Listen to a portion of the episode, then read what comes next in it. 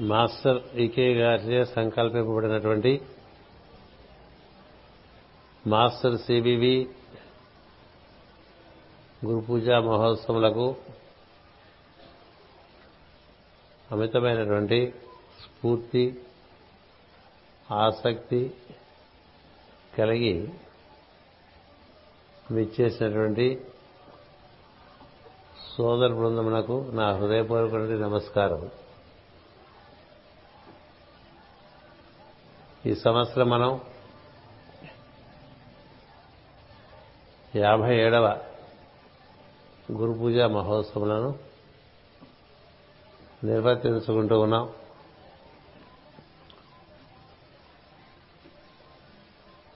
అరవై రెండులో ప్రారంభింపబడినటువంటి గురు పూజలు క్రమంగా డెబ్బై ఒకటి చేరి పంతొమ్మిది వందల డెబ్బై ఒకటో సంవత్సరం చేరినప్పుడు తొమ్మిది సంవత్సరాలలో జగద్గురు పీఠం ఆవిర్భవించింది.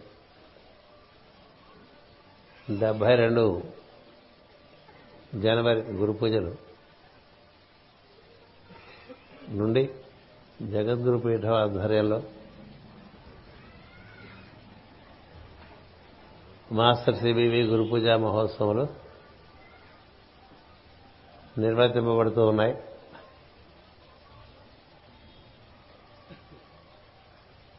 పంతొమ్మిది వందల డెబ్బై ఎనిమిదో సంవత్సరం నుంచి స్వామి శ్రీ వరాహ నరసింహస్వామి లక్ష్మీ సమేతుడై మనకి ఇక్కడ ఆశ్రయం ఇవ్వటం చేత నలభై సంవత్సరములుగా గురు పూజలు ఇక్కడ నిర్వర్తింపబడి నలభై ఒకటవ గురు పూజలో ప్రస్తుతం మనం ప్రవేశిస్తూ ఉన్నాం. అంతకుముందు గురు పూజలో మొట్టమొదటి గుంటూరులోను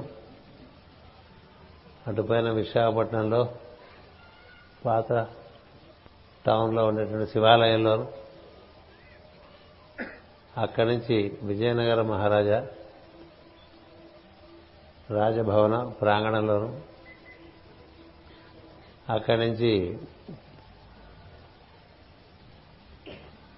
మాడుగుల కొండ చర్యల్లో మిథిల అనే నగరాన్ని నిర్మాణం చేద్దామనేటువంటి ఒక సంకల్పం కలిగినప్పుడు డెబ్బై నాలుగులో అక్కడ గురు పూజ నిర్వర్తించి డెబ్బై ఐదు సంవత్సరంలో గాజువాకలో ఒక మిథుల విద్యాలయం ఏర్పాటు చేయాలన్న సంకల్పంతో అక్కడ ఒక గురు పూజ నిర్వహించి అది కుదరక డెబ్బై ఆరులో మళ్ళీ మహారాజా విజయనగర మహారాజు గారి రాజప్రసాద ప్రాంగణంలో డెబ్బై ఆరు డెబ్బై ఏడు వాళ్ళ గురు పూజ నిర్వర్తించి ఇలా రకరకాలుగా పిల్లి పిల్లల్ని తిప్పినట్టుగా మాస్టర్ సివివి గారి గురు పూజ మహోత్సవంలో ఎక్కడ మాస్టర్ గారు మనకి అవకాశం ఇస్తే అక్కడ నిర్వర్తించుకుంటూ వస్తూ ఉంటే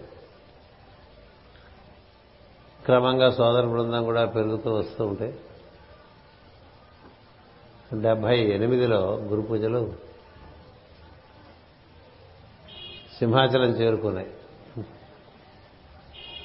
దానికి ప్రధానమైనటువంటి సహకారం అందించినటువంటి వారు సోదరులు కీర్తిశేషులు శ్రీ రామకృష్ణ చెట్టి గారు. వారు డిఐజీ ఆఫ్ పోలీస్గా విశాఖపట్నంలో ఉండేవారు. వారు ఇక్కడ ఉండేటువంటి ఈ సింహాచలం దేవస్థానం యొక్క కార్యనిర్వహణ అధికారిని ఫోన్ చేసి ఆయన ఆఫీసు రప్పించుకున్నారు. రప్పించుకుని మాస్టర్ గారిని నన్ను కూడా పిలిచారు.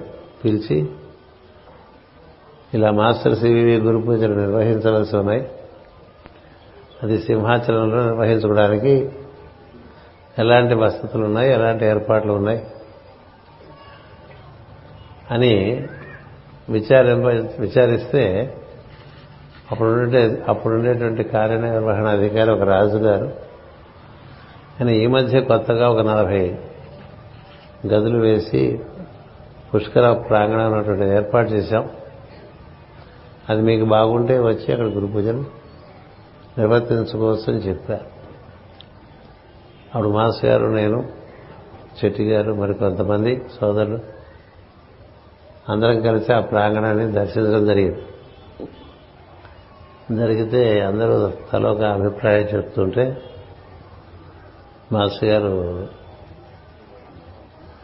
మనకి ఇక్కడ స్వామి అవకాశం ఇచ్చాడు కాబట్టి మనం ఇక్కడే చేసుకుంటాం. అప్పటి నుంచి గురు పూజలు ఇంతవరకు కూడా నిరాఘాటంగా ఇక్కడ సాగుతూ వస్తున్నాయి. ఇక్కడ కూడా మనకి మన యోగంలో సాంప్రదాయ యోగ సాంప్రదాయంలో ఎప్పుడూ ఎక్కడా స్థిరంగా పాతుకుపోయి ఉండకూడదు. అందుచేత అందుచేత మనకి మన గురువు గారు మన కాసేపు అక్కడ కాసేపు ఇక్కడ కాసేపు ఇంకో చోట అలా నిర్వర్తింపజేస్తూ ఉంటారు. అందుచేత పుష్కర భవన ప్రాంగణంలో చాలా కాలం నిర్వర్తించిన తర్వాత అది క్రమంగా టీటీడీ వారి వసతి ఇచ్చినటువంటి ప్రాంగణంలోకి ఈ ప్రార్థన అంతా కూడా ప్రార్థనా కార్యక్రమాలు పూజా కార్యక్రమాలు ప్రసంగములు అక్కడికి మార్చుకోవడం జరిగింది. అక్కడి నుంచి క్రమంగా ఇక్కడికి మార్చుకోవడం జరిగింది. ఈ లోపల ఒక ఉద్యానవనంలో కూడా వెళ్ళాం. ఇక్కడే ఉండేటువంటి ఒక ఉద్యానవనంలో ఒక సంవత్సరం నిర్వర్తించుకున్నాం. నాలుగు సంవత్సరములుగా ఇక్కడ మనం ఈ ప్రాంగణంలో నిర్వర్తించుకుంటూ ఉన్నాం. ఏదో ఎక్కడ తిప్పినా తన ప్రాంగణంలోనే తిప్పుతున్నాడులే స్వామిని అనుకుంటూ ఉంటాను నేను. ఎందుచేతనంటే వరాహ నరసింహుడు మనకు ఉన్నటువంటి దైవం ఇక్కడ. అంచేత ఆయన జాగ్రత్తగా మనని నలభై ఒక్క సంవత్సరములుగా ఆయన ప్రాంగణంలోనే మనకి శిక్షణ ఇస్తూ ఉన్నారు. సద్గురువు సమక్షంలో సమక్షంలో.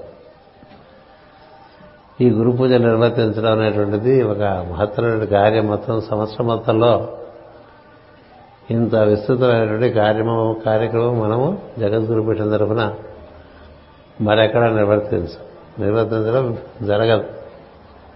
ఎందుచేతనంటే ఇక్కడ పాల్గొనేటువంటి సభ్యుల సంఖ్య మూడు వేల ఐదు వందల నుంచి నాలుగు వేల వరకు ఉంటుంది. ఒకటి. రెండవది ఒక స్థిరమైన ప్రాంగణం ఉండదు కాబట్టి అప్పటికప్పుడు ఈ విధంగా ప్రాంగణం సృష్టించుకోవటం ఉంటుంది. మిగతా కేంద్రాల్లో ఇలా ప్రాంగణాలు ఇలా సృష్టించుకోవటం ఉండదు. సొంతంగా ఉన్నవారు సొంతంగా ఉన్న వాటిలో అలాగే కొంచెం శోభాయమానంగా అలంకరించుకుని చేసుకుంటూ ఉంటారు. అద్దెకి తీసుకున్న చోట కూడా అలంకారం చేసుకుని చేసుకుంటూ ఉంటారు. ఇక్కడ నిర్మాణం చేస్తాం. ఇక్కడ గురు పూజా ప్రాంగణం నిర్మాణం ఉంటుంది. అందుకని సృష్టికర్త పని ఒకటి ముందు ఇక్కడ ప్రారంభం. ఆ తర్వాత మూడున్నర పూట్లు సృష్టికి స్థితినిచ్చేటువంటి విష్ణువు యొక్క వైభవంగా కార్యక్రమాలు జరుగుతుంటాయి.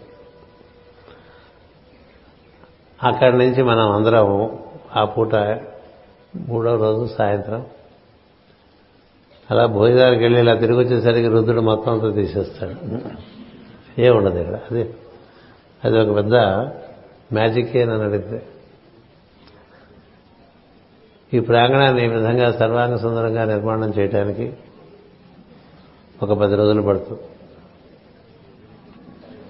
ఈ ప్రాంగణాన్ని మళ్ళీ ఆకాశంలోకి వెనక్కి పంపించేయడానికి పది గంటలు కూడా పడదు రుదుడు ఎంత స్పీడ్గా ఉంటాడనేటువంటిది ఎంత వేగంగా ఉంటాడనేటువంటిది మనకు ఒక రకమైనటువంటి అవగాహన వస్తుందంటే ఇది రుద్రుల యొక్క వేగం అంత అద్భుతంగా.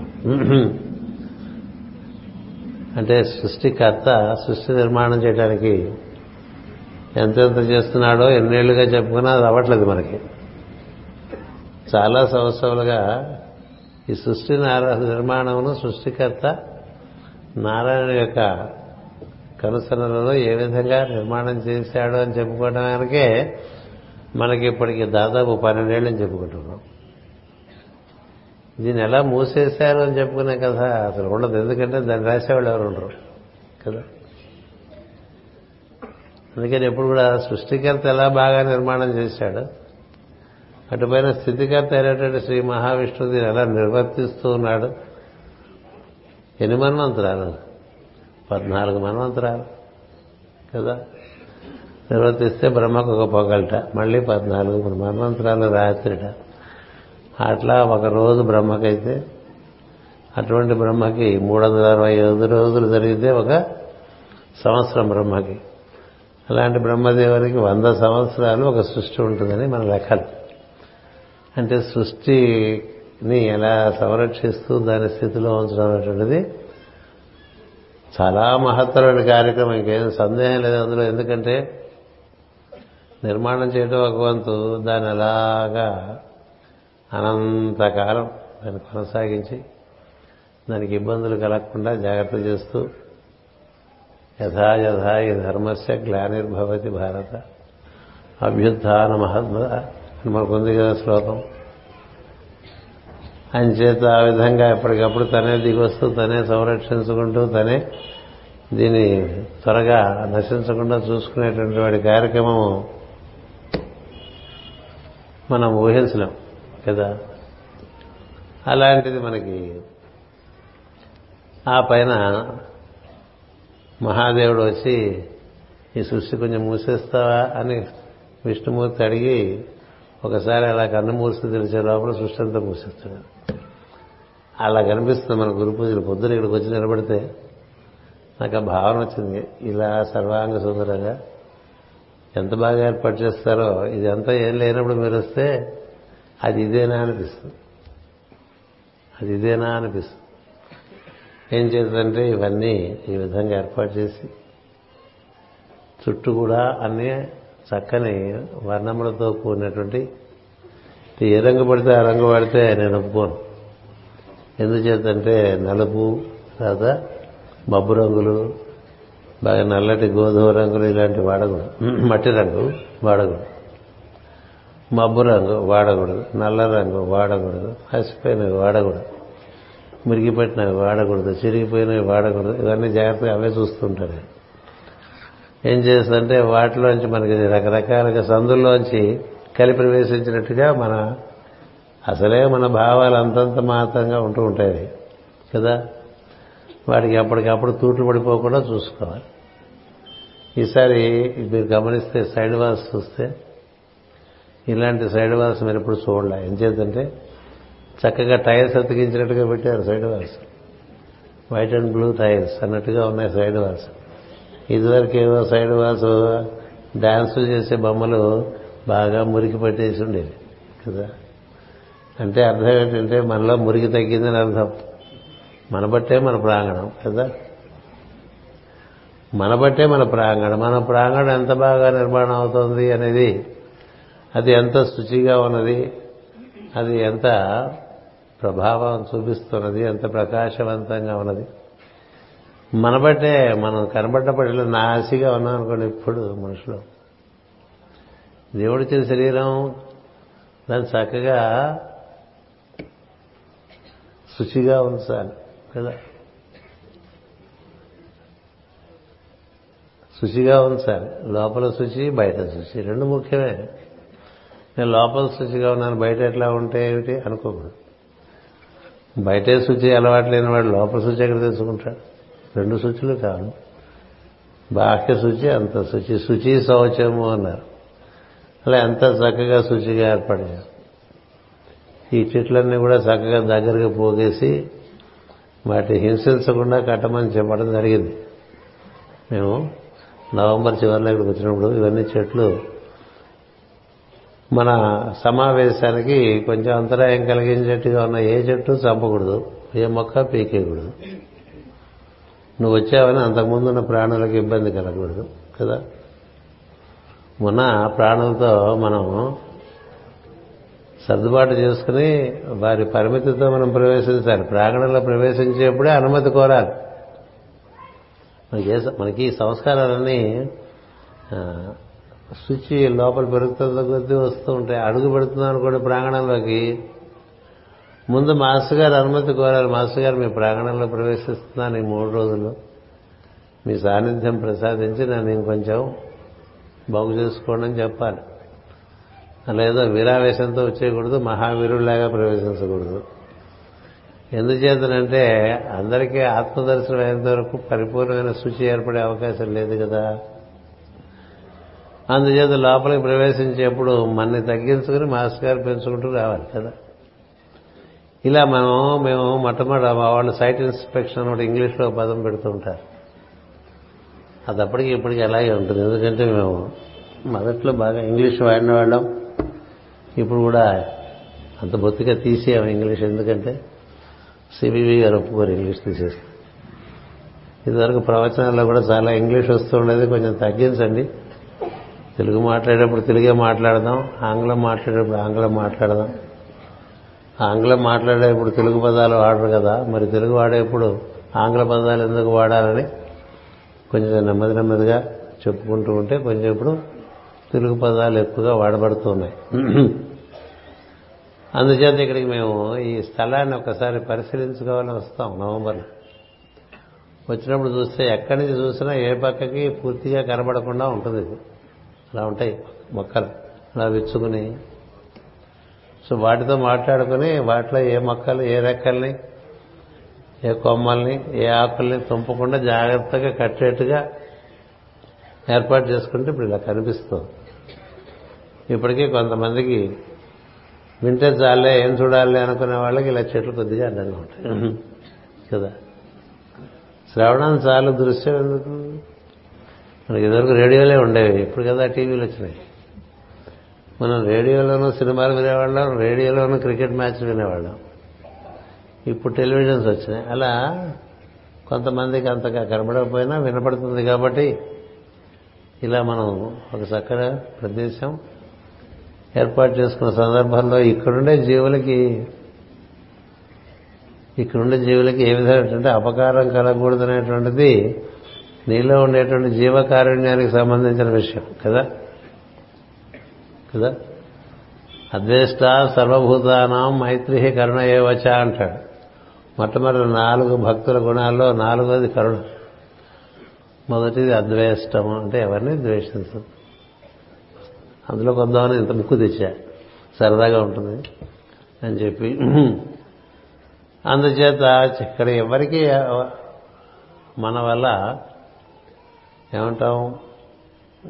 అస అసౌకర్యం కలగకూడదు. ఏ జీవికిను? అందుకని మేము మధ్యాహ్నం ఇక్కడ నిలబడి వేదిక కడుతున్నప్పుడు చూస్తుంటే కొంచెం అట్లా దోమలు కుడుతూ ఉంటాయి కదా. ఇప్పుడు నాకేమీ ఇక్కడంతా బాగానే ఏర్పాటు చేశారు. ఇప్పుడు ఇక్కడ దోమలు లేవు. మీ అందరికీ దోమలు ఉంటాయి కదా? అది కూడా నేను గమనిస్తూనే ఉంటా. నీకేలా నువ్వు దోమలు లేకుండా కూర్చున్నావు? వాళ్ళందరూ దోమల్లో కూర్చున్నారని. కదా? ఈ దోమల్లో కూర్చున్న వాళ్ళందరూ కాళ్ళకి సాక్స్ వేసుకోండి కొంత పని చేస్తుంది. వీళ్ళనంత వరకు ఫుల్ హ్యాండ్స్ షర్ట్లు వేసుకోండి కొంత పని చేస్తుంది. ఏదో కొంత రక్తదానం చేద్దాం అనుకుంటే మీ ఇష్టం చేసేది కాళ్ళకి చేతులకి అందులోంచి కొంత రక్తదానం చేసి ఏం పర్లేదు దోమలకు కూడా పండగ కదా? గురు పూజలు మనకి ఎలా పండగో దోమలకు కూడా ఇక్కడ పండగ వస్తారు వీళ్ళంతా మనకి. మనం ఆహారానికి ఎక్కడికి వెళ్ళక్కర్లేదు. ఆ ఇంటికి ఇంటికి వెళ్ళక్కర్లేదు. మనకి స్వామి ఇక్కడే ఏర్పాటు చేశాడు ఆహారాన్ని. చక్కగా మన మూడు వేల మందిని కాస్త అక్కడే ఇక్కడే కుట్టేసి మూడు రోజులు అవి ఆనందంగా ఉంటాయి కదా? అందుకని పొద్దున ఇక్కడ ఎవరో ఈ దోవలని ఇలా కొట్టబోతుంటే అలా కొట్టక అవి మొదట మనం రాకముందు నుంచి ఉన్నాయి ఇక్కడని చెప్పాను మనం రాకముందు నుంచి ఇక్కడ ఉన్నాయి అవి మనం ఇప్పుడు వచ్చాము కదా మనం ఇమిగ్రెంట్స్ అవి రెసిడెంట్స్ కదా. ఆదివాసీలు అంటూ ఉంటాం కదా. అవి మొదటి నుంచి ఉన్నాయి మనం ఇప్పుడు వచ్చాం మళ్ళీ వెళ్ళిపోతాం మూడు రోజులు వెళ్ళిపోతాం మనం కదా. అవి ఎప్పుడు ఉంటాయి కదా వాటిందుకై చంపుతా ఉన్నాం సరదాగా అంచేత ఎందుకు చెప్తున్నానంటే నాకు ఎప్పుడు ఈ ప్రాంగణం చూసినప్పుడల్లా కూడా దీనికి ఒక చక్కని జట్టు ఒకటి ఉన్నది సోదర బృందం. వాళ్ళ కృషి అద్భుతం. వాళ్ళ కృషి అద్భుతం. ఎప్పుడు కూడా కనపడకుండా పనిచేసే వాళ్ళని గుర్తించడం అనేటువంటిది అకల్టిజంలో ఒక భాగం. కదా? కనబడేది చూడటానికి ఏముందండి? మామూలు కడు చాలు. కనబడంది కూడా చూడాలని కదా? మనం ఆత్మ సాధన పెట్టుకున్నాం. కనబడంది చూడాలి. మనం రైలు పెట్టె ఎలా ఉందో చూస్తాం. చక్రాలు ఎలా ఉన్నాయో కనిపెట్టి కదా రైలు పెట్టే చక్రాలు బాగుండకపోతే పెట్టెంత బాగున్నాయి ఉపయోగం? తేనా పునాది ఎలా ఉందో ఒక ఇంజనీర్ అయితే బిల్డింగ్ చూడంగానే ఏమాత్రం పునాది వేసి ఉంటాడని చూస్తాడు. ఒక ఆర్కిటెక్ట్ కూడా అలాగే ఆలోచిస్తాడు. మనం అవి చూడం. మన మార్బుల్ ఫ్లోర్ ఉందా? బాత్రూంలో టైల్స్ ఏమి అతికించారు బెడ్రూమ్ ఇలా ఏర్పాటు చేసుకున్నారు ఇవి చూస్తాం అంటే పై పై పై విషయాలు చూడటం దానికి పెద్ద ప్రజ్ఞ కళ. లో దృష్టికి ప్రజ్ఞ కాల అంచేత అలాంటి లో దృష్టి మనకి ఇప్పుడు ఏర్పాటు చేసిన వారు వారందరూ వెనకగా ఉంటారు. అటుపైన ఇక్కడ చాలా విజిబిలిటీ ఎక్కువ ఉండేవాళ్ళు ఎక్కువ ఉంటారు. అందులో నేను ప్రథముణ్ణి కదా? అందరికన్నా ఎక్కువ కనిపించేది వేదిక మీద నేనే మూడు రోజుల్లోనూ.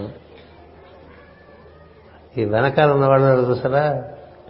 వాళ్ళు ప్రదర్శన మెచ్చుకునే వాళ్ళు కాదు మనం ఎవరెవరు చిత్రపటాలు అయితే వెనకాల పెట్టుకున్నామో వారికి అసలు ప్రదర్శన చేసేవాళ్ళంటే బొత్తిగా ఆసక్తి లేదు. అంటే exhibitors are not needed workers are needed ఎవరు ప్రదర్శన చేద్దాం అనుకుంటున్నారో వారి ఎందు వారికి ఆసక్తి ఉండదు ఎవరు కర్తవ్యాన్ని నిర్వర్తిద్దా నిర్వర్తిద్దాం అనుకుంటున్నారో వారి ఎందు ఆసక్తి అందుచేత సృష్టిలో మనకి కనబడేట్టుగా అలా మనకి బాగా నదురుగా కనబడే వాళ్ళ వాళ్ళు ఉండగా వారి వెనక పనిచేసేటువంటి వాళ్ళు ఒకరు ఉంటారు కనబడకుండా. కదా? ఇప్పుడు దేవతలందరూ దేవతలందరూ కనపడకుండానే పనిచేస్తున్నారు మనమంతా ఇట్లా కనపడుతున్నాం కదా? ఇప్పుడు మన యందు దేవతలు పనిచేయబట్టే కదా కన్ను చూస్తోంది చెవి వింటోంది ముక్కు వాసన చూస్తోంది నాలుక రుచి చూస్తోంది. అలాగే మనకి గుండెకాయ కొట్టుకుంటోంది. లోపల ఉండేటువంటి చిన్న పేవులు పెద్ద పేవులు జీర్ణాశయం వాటి పనులు చేస్తూ ఉన్నాయి. అన్నిటికీ మించి ప్రాణశక్తుల అనుసృతం పనిచేస్తూ ఉన్నది. ఇది కొంచెం తేడా పడ్డదనుకోండి మన మొహం డల్ అయిపోతుంది. కదా? ఓ రెండో మూడో బీట్స్ కొంచెం అదోలా కొట్టుకున్నాయి అనుకోండి వెంటనే మొహం డల్ అయిపోతుంది కదా? అది బాగా ఉన్నసే మనం గుర్తించాం దాన్ని. బాగుంటే ఏం గుర్తిస్తాం? బాగుండకపోతే అవి ఉన్నాయని తెలుస్తుంది. అదేంటిది? అవి ఉన్నాయి కాబట్టి మనం ఉన్నామని గుర్తుంటమే కృతజ్ఞత. అసలు కృతజ్ఞత లేని చోట మానవుడికి ప్రధానమైన సంస్కారమే లేనట్టు లెక్క. కృతజ్ఞత అంటే చిన్న విషయాన్ని కూడా చాలా కృతజ్ఞులుగా ఉండాలి. ఈ ప్రాంగణం మనకి ఇచ్చిన దేవస్థానం ఏందో మనం కృతజ్ఞతలై ఉండాలి. ఈ ప్రాణంలో మనం ఈ ప్రాంగణంలో మనం ఇలా నిర్వర్తించుకోవడానికి ఈ విధంగా సహకారానికి పూనుకున్నటువంటి వృక్షాదులకి మనం కృతజ్ఞులమై ఉండాలి. ఇక్కడ ఉండేటువంటి క్రిమి కీటకాదులకు కూడా మనం కృతజ్ఞమై ఉండాలి. అంతేకాక ఈ ప్రాంతాన్ని ఇంత సర్వాంగ సుందరంగా ఏర్పాటు చేసిన వారి ఎందుకు కృతజ్ఞులై ఉండాలి. ఇప్పుడు బంతి పూలు ఇలాంటి పూలన్నీ ఇలా వచ్చేస్తే దండలు వేసేస్తూ ఉంటాం. అవన్నీ ఎవరెవరు ఎక్కడెక్కడి నుంచి తెచ్చారో కదా? ఎలా వచ్చనో చెప్పగలవా అంటే ఎవరు చెప్పలేరు ఇక్కడ కదా? అంతే కదా? పాటలు ఉన్నాయి కదా? నువ్వు కట్టుకున్న చీరకి ఆ నూలు పోగు ఎవరు? ఆ విధంగా అల్లారో నువ్వు చెప్పగలవా అంటే మనకేం తెలుసు? అలా ఇవన్నీ ఎలా వచ్చినావో చెప్పగలవా? అది అది గమనించడంలో దృష్టి. వారందరి ఎందు మన వెనక మన తెర వెనక ఉన్నటువంటి ప్రజలందు కూడా వారి ఎందు ఎక్కువ మక్కువ కలిగి ఉంటారు. ఏం చేత వారు చేస్తున్నది యజ్ఞార్థం. వాళ్ళ ఇంతమంది బాగా సౌకర్యంగా ఉండాలని ప్రయత్నం చేస్తుంటారు. అలాగే వసతి సౌకర్యాలు భోజన సౌకర్యాలు. చిరుపల్లి కావు. నేను గురుపూజలో స్టోర్తో మొదలుపెట్టి వడ్డల్లోకి వెళ్ళి అక్కడి నుంచి ఒక నాలుగేళ్ళ తర్వాత ఐదో సంవత్సరం మాస్టర్ గారు నువ్వు అక్కడ కాకుండా ఇక్కడ ఉంటుండని చెప్పారు. దానివల్ల నేను ఏమయ్యానో? నేనే ఆలోచించుకోవాలి కదా? ఎందుచేత ఎంత మరుగుర పనిచేస్తే ప- పక్కవాడి అంటే మనకు మూడో వాడి తెలియకుండా మూడో కంటి వాడి తెలియకుండా చేయమంటాం కదా? మనకి రెండు కళ్ళు ఉన్నాయి కాబట్టి ఇంకోటికి ఒక కన్న ఉన్న వాడికైనా వాడికి మనం ఏం చేస్తున్నామో మంచి తెలియకూడదు. అలా చేసుకోవాలి. అది మంత్రోపాసనైనా అంతే పరహిత కార్యమైనా అంతే కదా? ఊరికే డబ్బాలు కొట్టుకుంటూ జీవించడానికి అది మనకి ఏమవుతుందంటే మనిషి తేలిక లోతులు లోతుల్లో పెరిగితేనే శరీరం నుంచి ఇంద్రియాల్లోకి ఇంద్రియాల నుంచి మనసులోకి మనసులోంచి బుద్ధిలోకి బుద్ధిలోకి ఆత్మలోకి అట్లా దూకా లోపలికి. డిప్ డీప్ అన్నారు కదా. అలా ఎంత లో లో లోపలికి వెళ్తే ఆత్మతత్వం అక్కడి నుంచి ఇంకా లోతులోకి వెళ్తే పరమాత్మతత్వం ఏడు ద్వారాలు తెలుసుకుంటే కదా స్వామి కనిపిస్తాడు. వెంకటేశ్వర స్వామిని మనం ఇట్లా గుమ్మందగా వెళ్ళి చూసి వచ్చామని చెప్పుకుంటూ ఉంటాం కదా. ఎలా చూసి వచ్చావు నిజానికి? ఇన్ఫ్లుయెన్స్ చేసుకుని చూసి వచ్చావు. లేకపోతే నేను గుమ్మ దగ్గర ఎవరు నిలబడతాడు అంతేనా? అలా వెళ్ళి చూసి వచ్చేసి మనం గొప్పగా చెప్పుకుంటాం కదా అయిపోయిందా అంతేనే. దర్శనం ఎలా జరగాలి? నీ లో లో లో లోపల ఉన్నటువంటి వాడిని నువ్వు దర్శించడానికి అంతర్ముఖుడవ్వాలి. అలాంటి వాడికి అన్ని చోట్ల వాడే కనిపిస్తాడు. ఆ గుడికి వెళ్దాం ఈ గుడికి వెళ్దాం పుణ్యక్షేత్రాలకు వెళ్దాం పుణ్యక్షేత్రాలకు వెళ్దాం. ఇవన్నీ మామూలుగా తగ్గిపోతాయి. సిబివి గారు ఏం పుణ్యక్షేత్రాలు దర్శనం చేశారు? కోరి మాస్టర్కే గారు ఏ దర్శనాలు ఏ పుణ్యక్షేత్రాలకి వెళ్ళలేదు. ఎప్పుడైనా కర్తవ్యంలో భాగంగా వెళ్ళవలసి వస్తే వెళ్ళారు.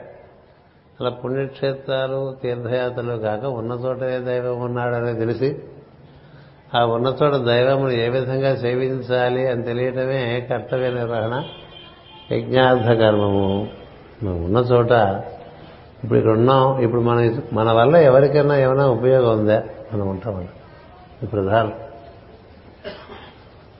ఒక చెట్టు మామూలు పూల మొక్క ఉందంటే దానికి ఒక సార్థకత ఉంది. ఒక ఫలవృక్షం ఉందంటే దానికి సార్థకత ఉంది.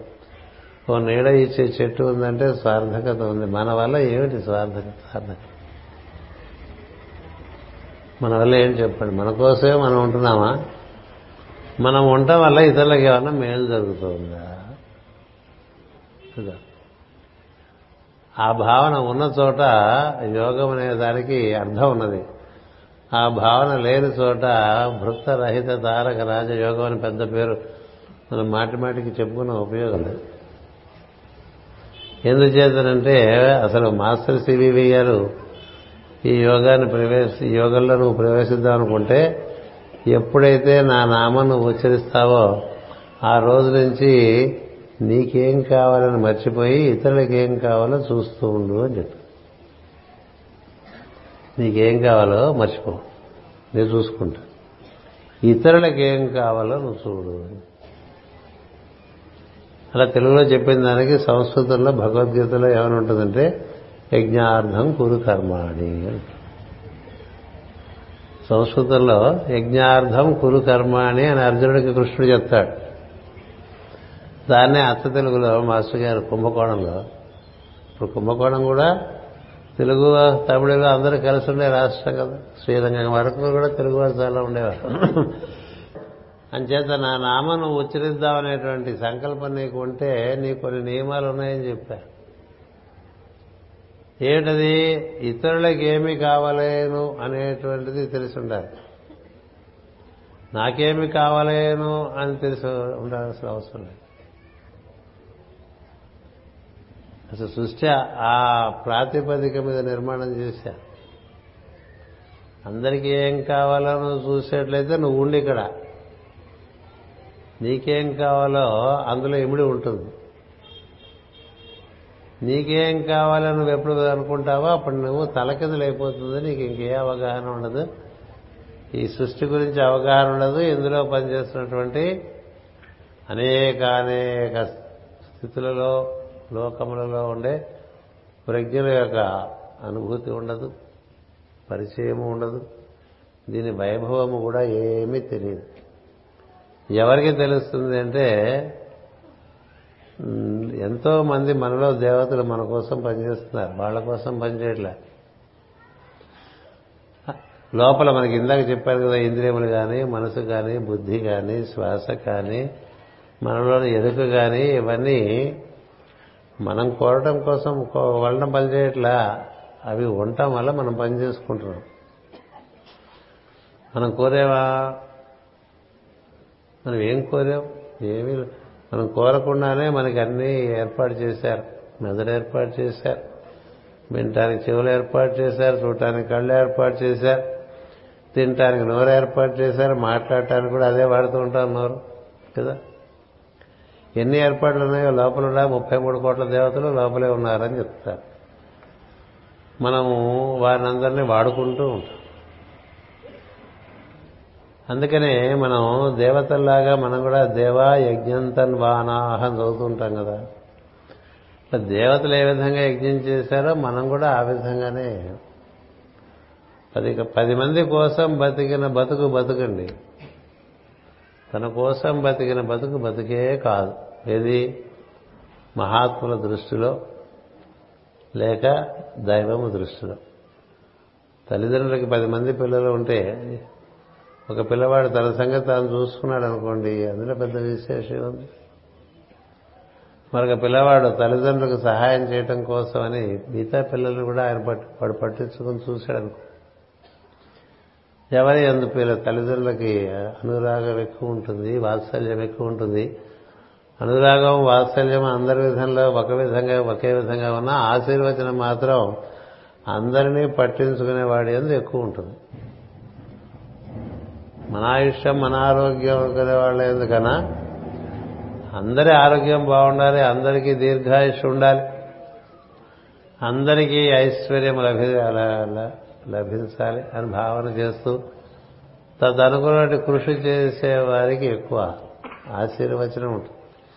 ఆ ఆశీర్వచనం వల్ల జరిగేది ఏమిటంటే కనబడుతున్నటువంటి లోకాల్లోంచి కనబడినటువంటి లోకాల్లోకి ప్రవేశం అనేటువంటిది ఒకటి ఏర్పడుతూ ఉంటుంది.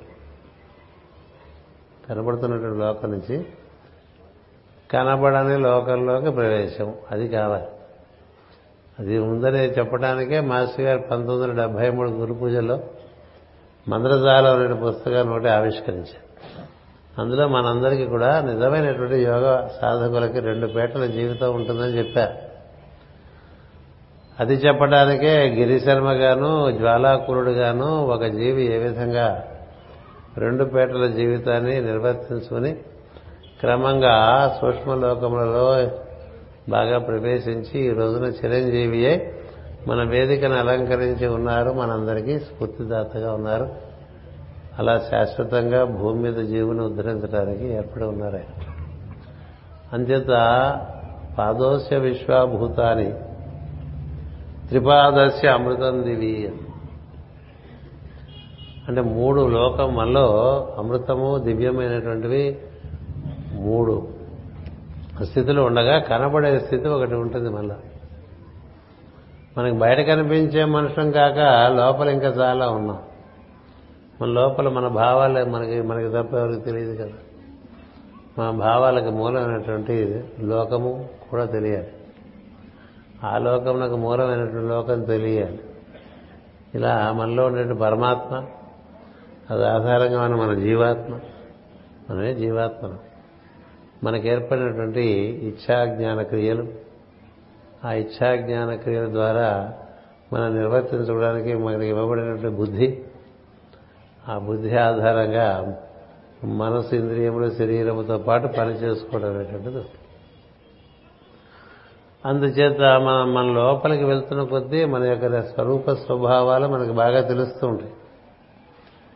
మన స్వరూప స్వభావాలే మనకు తెలియనప్పుడు మిగతా ఏం తెలిసినా ఉపయోగం లేదు. అందుకనే అందరూ కూడా నిన్ను నీవు తెలుసుకో అంటూ ఉంటారు. నిన్ను నీవు తెలుసుకో అని చెప్తూ ఉంటారు కదా మ్యాన్ నో దై సెల్ఫ్ అన్నాడు. ఎవరు? పైథాగ్రస్తున్నటువంటి మహానుభావుడు. మనవారు కూడా మొదటి నుంచి నువ్వెవరో తెలుసుకోమని చెప్పారు. రమణ మహర్షి దగ్గర వాళ్ళు వాళ్ళందరికీ కూడా కూర్చోబెట్టి కళ్ళు మూసుకుని నేనెవరైనా ప్రశ్న వేసుకుని దానికి సమాధానం కోసం వెతుకుతూ బాగా అన్వేషణ చేసుకోమని చెప్తూ ఉండారు కదా. మనం ఎందుకు మన మనం ఎవరో మనం ఎక్కడి నుంచి ఇక్కడికి వచ్చాము ఎందుకు వచ్చాము ఎటు వెళ్తున్నాము ఏం తెలియదు. కదా. మనం ఎవరో తెలియదు. ఇక్కడికి ఎందుకు వచ్చామో తెలియదు ఈ ఇంట్లోకి ఎందుకు వచ్చామో తెలియదు ఈ ఊళ్ళోకే ఈ ఊళ్ళోనే ఎందుకు పుట్టామో తెలియదు ఈసారికి ఈ భాష ఎందుకు ఏర్పడిందో పైసారి ఎక్కడ పుడతాము కదా తెలియదు కదా. ఇప్పుడు మనం చేయాల్సిన పని ఏమిటి? ఇప్పుడు మనంతా గురు పూజలకు వచ్చామంటే మనకి ఎందుకు వచ్చామో తెలుసు కదండి. తెలుసుగా? ఎందుకు వచ్చాం మాస్టర్ గారి యొక్క సాన్నిధ్యమును బాగా మన ఎందు స్థిరపరచుకుని నందు మరికొంత పురోభివృద్ధి చెందడానికని వచ్చాం. అందుచేత ఇప్పుడు నలభై ఏళ్ళుగా యోగం చేస్తున్నాం అనుకోండి ఇప్పుడు నాబోటి వాడికి ఇది నలభై ఏడవ గురు పూజ.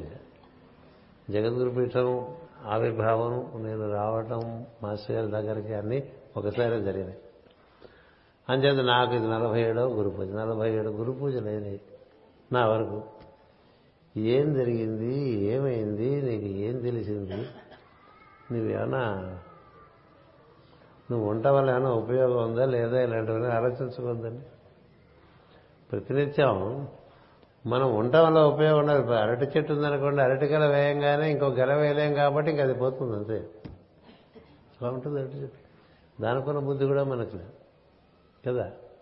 ఒక్క గెల వేయంగానే వెళ్ళిపోతుంది అరటి చెట్టు ఇంక మరి ఇంకో గెల వేయం కదా మనం ఎందుకు? మనం గెల వేయమో వెళ్ళిపోవటం రెండు లేవు కదా? ఏదైనా ప్రయోజనం కోసం జీవించాలి. ప్రయోజనం లేకుండా ఎంతకాలం జీవిస్తే లాభం? కాకిలా కలకాలం బతకడం కన్నా. హంసల ఏదో తక్కువ కాలం బతికినా పర్వాలేదు. అంచేత మనకి ఎంత ఈ యోగమును మాస్టర్ గారు మనం అందరినీ బ్రహ్మమును చేస్తామన్నారు. నేను బ్రహ్మమును మీరందరినీ మిమ్మల్ని అందరినీ కూడా బ్రహ్మమును చేస్తాను. మీరందరూ కూడా ఈ శరీరం వదిలి మీరు ఉన్నారని ఉండి కూడా ఎక్కడుంటారు ఏం చేస్తారు మీకు తెలిసేట్టుగా చేస్తున్నారు మీరు ఎక్కడి నుంచి వస్తారు వచ్చారో కూడా మీకు తెలిసేట్టు చేస్తున్నారు ఏది మామూలుగా ఎవరికి తెలియదో ఎన్ని బాగా మార్కులు తెచ్చుకున్న వాళ్ళు కూడా ఎంతెంత పెద్ద పెద్ద ఉద్యోగాలు వ్యాపారాలు వృత్తులు చేస్తున్న వాళ్ళు కూడా ఎందుకు వచ్చామో తెలియదు. ఎక్కడికి వెళ్తామో తెలియదు. ఇప్పుడు ఇక్కడ ఏం చేయాలో తెలియదు. మూడు తెలియదు. మూడో తెలియదు. ఎక్కడి నుంచి వచ్చామో తెలియదు. కుత ఆయాతహ అన్నాడు శంకరాచార్య వారు. ఎక్కడి నుంచి వచ్చామో తెలియదు మనకి. కశ్యత్వం ఎక్కడికి పోతావో తెలియదు. కశ్యత్వం వా కుత ఆయాత తత్వం చింతయ వారం వార. ఏదో అట్లా చదివారు భజగోవిందం. శ్లోకాలు పెట్టేసుకుంటూ ఉంటాం పెద్ద భక్తులుగా ఫీల్ అయిపో ఫీల్ అయిపోతుంటాం మనకి ఫీలింగ్లు ఎక్కువ. జ్ఞానం తక్కువ. కదా? మహా ఫీలింగుల్లో ఉంటాం పెద్దవాళ్ళం. కదా? ఎవడు వాడే వాడి వాడి గురించి రకరకాల ఫీలింగ్లో ఉంటూ ఉంటాడు. అవన్నీ నురుగు లాంటివి. నురుగు తాగితే బొట్టు నీరు కూడా గొంతు దిగదు తాగి చూడండి కావాలంటే. ఒక గ్లాస్ నురిగిచ్చారనుకోండి అదంతా సప్పరించినా ఒక్క బొట్టు నీరు గొంతు దిగదండి. అలాంటిది ప్రతివాడికి వాడి ఉండి వాడి గురించి ఉండేటువంటి అంచనాలన్నీ కూడా. అందుచేత ఆయన ఏం చెప్పారు? నువ్వు ఇక్కడ ఉండగానే నీ పూర్వ కథ ఏమిటి? నీ ఉత్తర కథ ఏమిటి? నీవు ఈ శరీరము మాత్రమే కాదు ఈ శరీరంలోకి వచ్చావు ఈ శరీరం రాలోకి రాకముందు కూడా నువ్వు ఉన్నావు ఈ శరీరం వదిలేసిన తర్వాత కూడా నువ్వు ఉంటావు ఇలాంటివన్నీ నీకు నేను తెలియపరుస్తాను రా చెప్పారు ఆయన కదా? సూక్ష్మదేహం అమరత్వము సాధించి జీవులలో గ్రహగతులను చక్కచేసి ఇలా మనకి పద్యం ఉంది మాస్టర్ గారు కదా? ఆయన సూక్ష్మదేహం అమరత్వం సాధించడం కదా మనందరికీ సాధించి పెడతారు మనకుండేటువంటి గ్రహగతులన్నీ కూడా ఆయనే చక్క చేస్తా అన్నారు కదా? ప్లానెటరీ అడ్జస్ట్మెంట్స్ నేను చేస్తారా? జాతకాలు చూసుకోపోకండి చెప్పారు. జాతకాలు చూసుకోపోకండి. నేను చేస్తాను ప్లానెటరీ అడ్జస్ట్మెంట్స్ అని. మీ అందరికీ తెలిసే ఉంటుంది. పోతురాజు నరసింహం గారిని వారు మహా వేదాంతి సర్వేపల్లి రాధాకృష్ణంతో సరి సమానమైన వేదాంతి అంతేకాక వారిద్దరు కూడా చాలా ఆప్తమిత్రులు ఒకరికొకరు. సర్వేపల్లి రాధాకృష్ణన్ గారు కూడా తెలుగువారే చిన్నపట్నంలో ఉండేవారు పోతురాజు నరసింహం గారు కూడా అక్కడే ఉండేవారు. ఈ పోతురాజు నరసింహం గారికి మాస్ గారి పరిచయం ఏర్పడింది. ఈ పోతురాజు నరసింహం గారికి చాలా విద్వత్ విద్వత్తు ఉన్నది జ్యోతిషం ఆయన తెలియని జ్యోతిషం లేదు అంత తెలిసినవారు అని మాస్టర్ గారు ఉత్తరం రాస్తారు. గ్రహరీత్యా నేను బహుశా ఈ సంవత్సరంలో వెళ్ళిపోతానేమో. అందుచేత మీ అనుజ్ఞ కోరుతున్నానో లేకపోతే నాకు ఇంకా ఎక్స్టెన్షన్ ఇవ్వండినో ఇలా రాస్తే మాస్టర్ సివివి గారు దానికి సమాధానం రాశారు. ఏనాడైతే నువ్వు సివివి అని నమస్కారం చేసుకున్నావో ఆనాటి నుంచి నీ జాతక చక్రం నా చేతిలో ఉంటుంది నీ చేతిలో లేదు. అందుకని నీవు ఎప్పుడు వెళ్ళాలి అనేటువంటి నిర్ణయం నాది నీది కాదు. అందువల్ల నువ్వు ఈ సంవత్సరం వెళ్ళట్లేదని కూడా రాశారు. నా తర్వాతే నువ్వు ఎప్పుడో వెళ్తావు ఇప్పుడు వెళ్ళావు. ఆయన చాలా వృద్ధ ఎంతవరకు కూడా జీవించి ఉన్నారు. అందుచేత మనకి మనం అనుసరిస్తున్నటువంటి మార్గము ఏమిటో గుర్తు తెచ్చుకోవడానికి గురు పూజలు కదా? ఏది రొటీన్గా అవే చేస్తాం. మూడు రోజుల కార్యక్రమాల్లో ఏమీ ఒక ఒక అరగంట కార్యక్రమం మార్చడానికి కూడా వీలైనది. అంత టైట్గా అట్టగా ఉంటుంది అది. మీ అందరికి కూడా పదేళ్ళ నుంచి వస్తుంటే ఏ పూట ఏం జరుగుతుందో మీకే తెలిసిపోతుంది. ప్రత్యేకంగా మళ్ళీ కార్యక్రమం చూసుకోకల. కదా? ప్రవచనం వారం బట్టి అభిషేకం హోమం లేకపోతే అమ్మవారి పూజ ఉంటుంది మూడు. ఓ రోజు మాస్టర్ గారి పుస్తకాలు ఓ రోజు తెల్లవాళ్ళ సాధన మూడో రోజు నా పుస్తకాలు. మధ్యాహ్నం అయినంతగా కొంత సాధకుల ప్రసంగాలు. అదే అంతేగా తర్వాత పొద్దున భోజనం పొద్దున భోజనం మన పలహారం అంటే భోజనం వెళ్ళండి మరి. అది కూడా ఇంత ఇంత పెడతారు అన్నం మధ్యాహ్నం భోజనం మూడు పూట్ల భోజనాలు. కదా కాఫీలు టిఫిన్లు ఇవన్నీ మరి తెలియదు అసలు తెలియాల్సింది ఏమిటని ఇప్పుడు చెప్తున్నది. ఏమిటి? ఎక్కడి నుంచి వచ్చావు? తెలిసిందా? ఎటు పోతావు? తెలిసిందా? ఎందుకు వచ్చావు? తెలిసిందా? ఈ మూడు అడిగేటండి ఒక రాజుగారు ఒక కుర్రవాడిని బాగా సమస్త విద్యలు నేర్చుకున్నానని చాందోగ్య ఉపనిషత్తులో అది ఎంత ఉంటుంది ఆ పుస్తకం. ఏ గురు పూజల్లోనూ చెప్పేటానికి వీలుగా ఉండదు అది. అంత ఉంటుంది అంటే కథ ఒక కుర్రవాడు వాళ్ళ నాన్నగారు మహాజ్ఞాని అని నేర్చుకున్నాడు.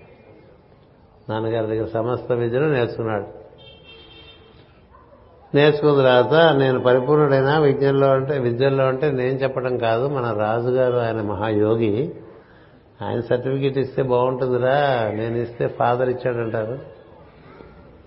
ఇప్పుడు తండ్రి కొడుకు సర్టిఫికేట్ ఇస్తే ఉందండి డైనాసిటీ రూల్లాగా అది కుదరదు కదా. వంశపారంపర్యంగా సర్టిఫికేట్లు ఇచ్చుకుంటూ పోతుంటే ఏం బాగుంటుంది? అందుకని ఆయన జ్ఞాని మహారాజు ఆయన ఇస్తే బాగుంటుంది సర్టిఫికేట్ అక్కడికి వెళ్ళరా అని చెప్పారు. వెళ్తే వచ్చాడు కుర్రాడు. కుర్రాడు అంటే అప్పుడు ఇరవై ఇరవై ఒకటి ఇరవై ఐదేళ్ళ మధ్యలో ఉన్నాడు. అన్నీ నేర్చుకున్నాడండి. మహామేధస్సు ఏమడిగినా చెప్పేస్తాడు పుస్తకాల్లోంచి. ఏమడిగినా పుస్తకాలని చెప్పేస్తాడండి. ఏ పుస్తకంలోంచి విషయాన్ని చెప్పేస్తాడు. మనం అలాగే ఉండలేం కదా. బాగుంది. అందుకని మీరు నాకు సర్టిఫికేట్ ఇస్తే నేను ఏదో ఒక చోట ఓ చిన్న వైద్య విద్యాలయం ఏర్పాటు చేసుకుని నాకు తెలిసింది బోధించుకుంటూ ఉంటానంటే ఇప్పుడు రాజుగారు ఇదే ఇందాక అడిగిన ప్రశ్న అడిగారు. ఇందుకేనా నువ్వు వచ్చావు అని అడిగి నువ్వు వచ్చింది ఇందుకేనా అని అడిగి let purpose guide the little results of men అంటూ ఉంటాం కదా. ఏమిట్రా నీ జీవన ప్రయోజనం అని మన జీవన ప్రయోజనం నిర్వర్తించకుండా ఇతరమైన విషయం నిర్వర్తించుకుంటే మన ప్రయాణం అవదు మనం ఎక్కాల్సిన రైలు ఎక్కాలి. మనకు తోచిన రైలు ఎక్కకూడదు. కదా? మనకి ఎప్పుడేంటంటే మనకి ఇవ్వబడినటువంటి పని కన్నా మన పక్క వాళ్ళ పని ఎక్కువ నచ్చుతుంది కదా? మనకి రైల్వే స్టేషన్కి వెళ్తే ప్లాట్ఫామ్ మీద ఇటు కొత్తగా రైల్వే బండి ఉంటుంది. కొత్త రైలు పెట్టెలతో అద్దాల్లోంచి కూడా అన్ని బాగా కనిపిస్తుంటాయి. మామూలుగా మన ఏసీలో అద్దాలు మనం బయట ప్రపంచం చూడకుండా అంతర్ముఖమైనట్టుగా ఉంటాయి. కదా అంత ఉత్తలు పోసినట్టుగా ఉంటుంది ఆ అద్దాలన్నీ కూడా పరమ దరిద్రంగా. సరే లోపలికి వెళ్తే ఎలా ఉంటుందో భగవంతుడు లోపలికి వెళ్తాం మనం. కదా? అలా ఓ బండి ఇటు పక్క ఉంటుంది. ఇలా కొత్త బండి ఉంటుందండి. కొత్తగా. ఇప్పుడు నువ్వు వెళ్ళాల్సిన ఊరు బట్టి బండి ఎక్కుతావా? కొత్త బండి కాబట్టి ఎక్కేస్తావా చెప్పండి. నువ్వు వెళ్ళాల్సిన ఊరు బట్టి నువ్వు బండి ఎక్కుతావా? మనం ఎక్కే బండి తిరుమల లేకపోతే ప్రశాంతి అలా ఉంటుంది. సరే దాని భోగిలు ఎలా ఉంటాయి మనకు తెలుసు. ఇదేదో ఇంకోటి ఉంటుంది. కొత్త కొత్త పేర్లతో ఇప్పుడు కదా. అలా కాదుగా ఇప్పుడు నువ్వు మొన్న ఎక్కావు కాబట్టి. ఆంగా లేకపోతే ఇంకోటి ఇంకోటి అవేంటి చాలా కొత్తగా ఉంటాయి. ఇది ఇది మన ఇంట్లో కన్నా ఇక్కడ బాగుంది అన్నట్టుగా ఉంటాయి. మన ఇంట్లో కన్నా ఇక్కడ బాగుంది ఏంటన్నట్టుగా ఉంటాయి అవి.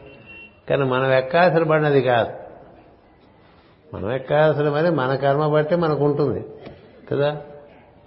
అందుకని ఎవరి కర్మానుసారము వారి జీవన ప్రయోజనం నిర్వర్తించడానికి ఆ కర్మ భుక్తం అవ్వాలంటే నిర్మూలింపబడాలి. తదనుకూలమైన కార్యక్రమం మనకి అంది రావాలి. అది నిర్వర్తించుకోవడంలో మనకి కర్మక్షాళనం జరగాలి. అంతేగాని బాగా నదురుగా ఉండే పనులు పది మందిలో పేరు వచ్చే పనులు పది మందికి మనం తెలిసి వచ్చే పనులు ఇలాంటి పనులు ఎన్నుకున్నాం అనుకోండి అది మనకి మన స్వభావానికి సంబంధించింది కాదు. అది మనం అలా చేస్తుంటే మనం బాగుపడం. చాకరీ అయిపోవచ్చు దానికి. మనం బాగుపడం. ఎందుకని మనం ఎక్కాల్సిన రైలు మనం ఎక్కలేదు. ఏదో రైలు ఎక్కేసాం ఎందుకని అక్కడైతే మన అందరూ అహహహహహ అంటూ ఉంటారు. పొగుడుతూ ఉంటారు. పది మంది గుర్తిస్తూ ఉంటారు. ఇంకా వీలుంటే సన్మానాలు చేస్తూ ఉంటారు. ఇలాంటివన్నీ ఉంటూ ఉంటాయి. ఇదేనా మన విధానం? ఇదేనా మన విధానం? అందుకే వచ్చావా? నువ్వు నీ జీవన ప్రయోజనం నీకు తెలుసా అని అడిగాడండి రాజుగారు ఆ కుర్రాడిని. ఇంకా తెలియదు వాడికి నచ్చింది వాడు చేద్దాం అనుకున్నాడు అంతే స్కూల్ పెట్టుకుంటే ఇది వెళ్ళిపోతుందని. పొటకూటికే ఇది బతక రాలేదు మనం. మనం చేసే మన ఏ ప్రయోజనం కోరి మనం భూమి మీదకి వచ్చామో ఆ ప్రయోజనాన్ని మనం నిర్వర్తించడానికి కనుక మనని మనం సమర్పణ చేసుకుంటే మనకి లభించవలసినటువంటి సౌకర్యములన్నీ ఆ ప్రయోజనం ద్వారానే సిద్ధిస్తూ ఉంటాయి అందుచేత రాజుగారు అలా ప్రశ్న వేస్తే ఆయన కుర్రవాడ సమాధానం చెప్పలేకపోతాడు. సరే పోర్లే అది నీకు తెలియదు అసలు ఈ నువ్వు ఎక్కడి నుంచి ఈసారి ఈ జన్మలో ఇలా ఫలానా మహర్షికి పుట్టావో తెలుసా అన్నాడు. అది తెలియదు పుట్టాడు ఇంట్లో. వాళ్ళ నాన్నగారు చేస్తున్నామని వీడు చేయడం మొదలుపెట్టాడు. అంతే కదా? చిన్నతనంలో మనకి ఇమిటేషనేగా ఉంటుంది. నాన్న ఏం చేస్తే అది చేస్తూ ఉంటాం. ఆడపిల్ల అయితే అమ్మ ఏం చేస్తుంటే అదే చేస్తూ ఉంటుంది. ఇప్పుడు కాదులేండి మారినది వాళ్ళకి ఇప్పుడు కొంత అదృష్టం కొద్దీ పరిణతిలో సొంత భావాలు వచ్చినాయి. మంచిదే కదా? మనం కూడా ఇట్లాగే తోటకర పూసి ఉండాలి ఇట్లాగే చారు పెట్టాలని వాళ్ళు అనుకోరు ఇప్పుడు. ఆడ ఆడపిల్లలు. మగపిల్లలు అలా అనుకోరు. కావాలని మామూలుగా ఏం జరుగుతుందంటే పెద్దలు ఏం చేస్తున్నారో అది చిన్నలు చేస్తూ ఉంటారు. సో వాళ్ళు పొట్టకూటికే బతుకుతూ ఉంటారు. మనం కూడా పొట్టకూటికే చదువుకోవాలి పొట్టకూటికే బతకాలి అనుకుంటూ ఉంటారు కదా. పొట్టకూటికై పుట్టి తిమ్మని సరిపెట్టి నిద్రపోకండి అనే ఒక పాట ఉంది. కదా? అంతేకాదు కదా తల్లిదండ్రులు ఏం చెప్పాలి? తండ్రి హరిచేరు మన ఎడి తండ్రి తండ్రి అన్నాడు ప్రహ్లాద్.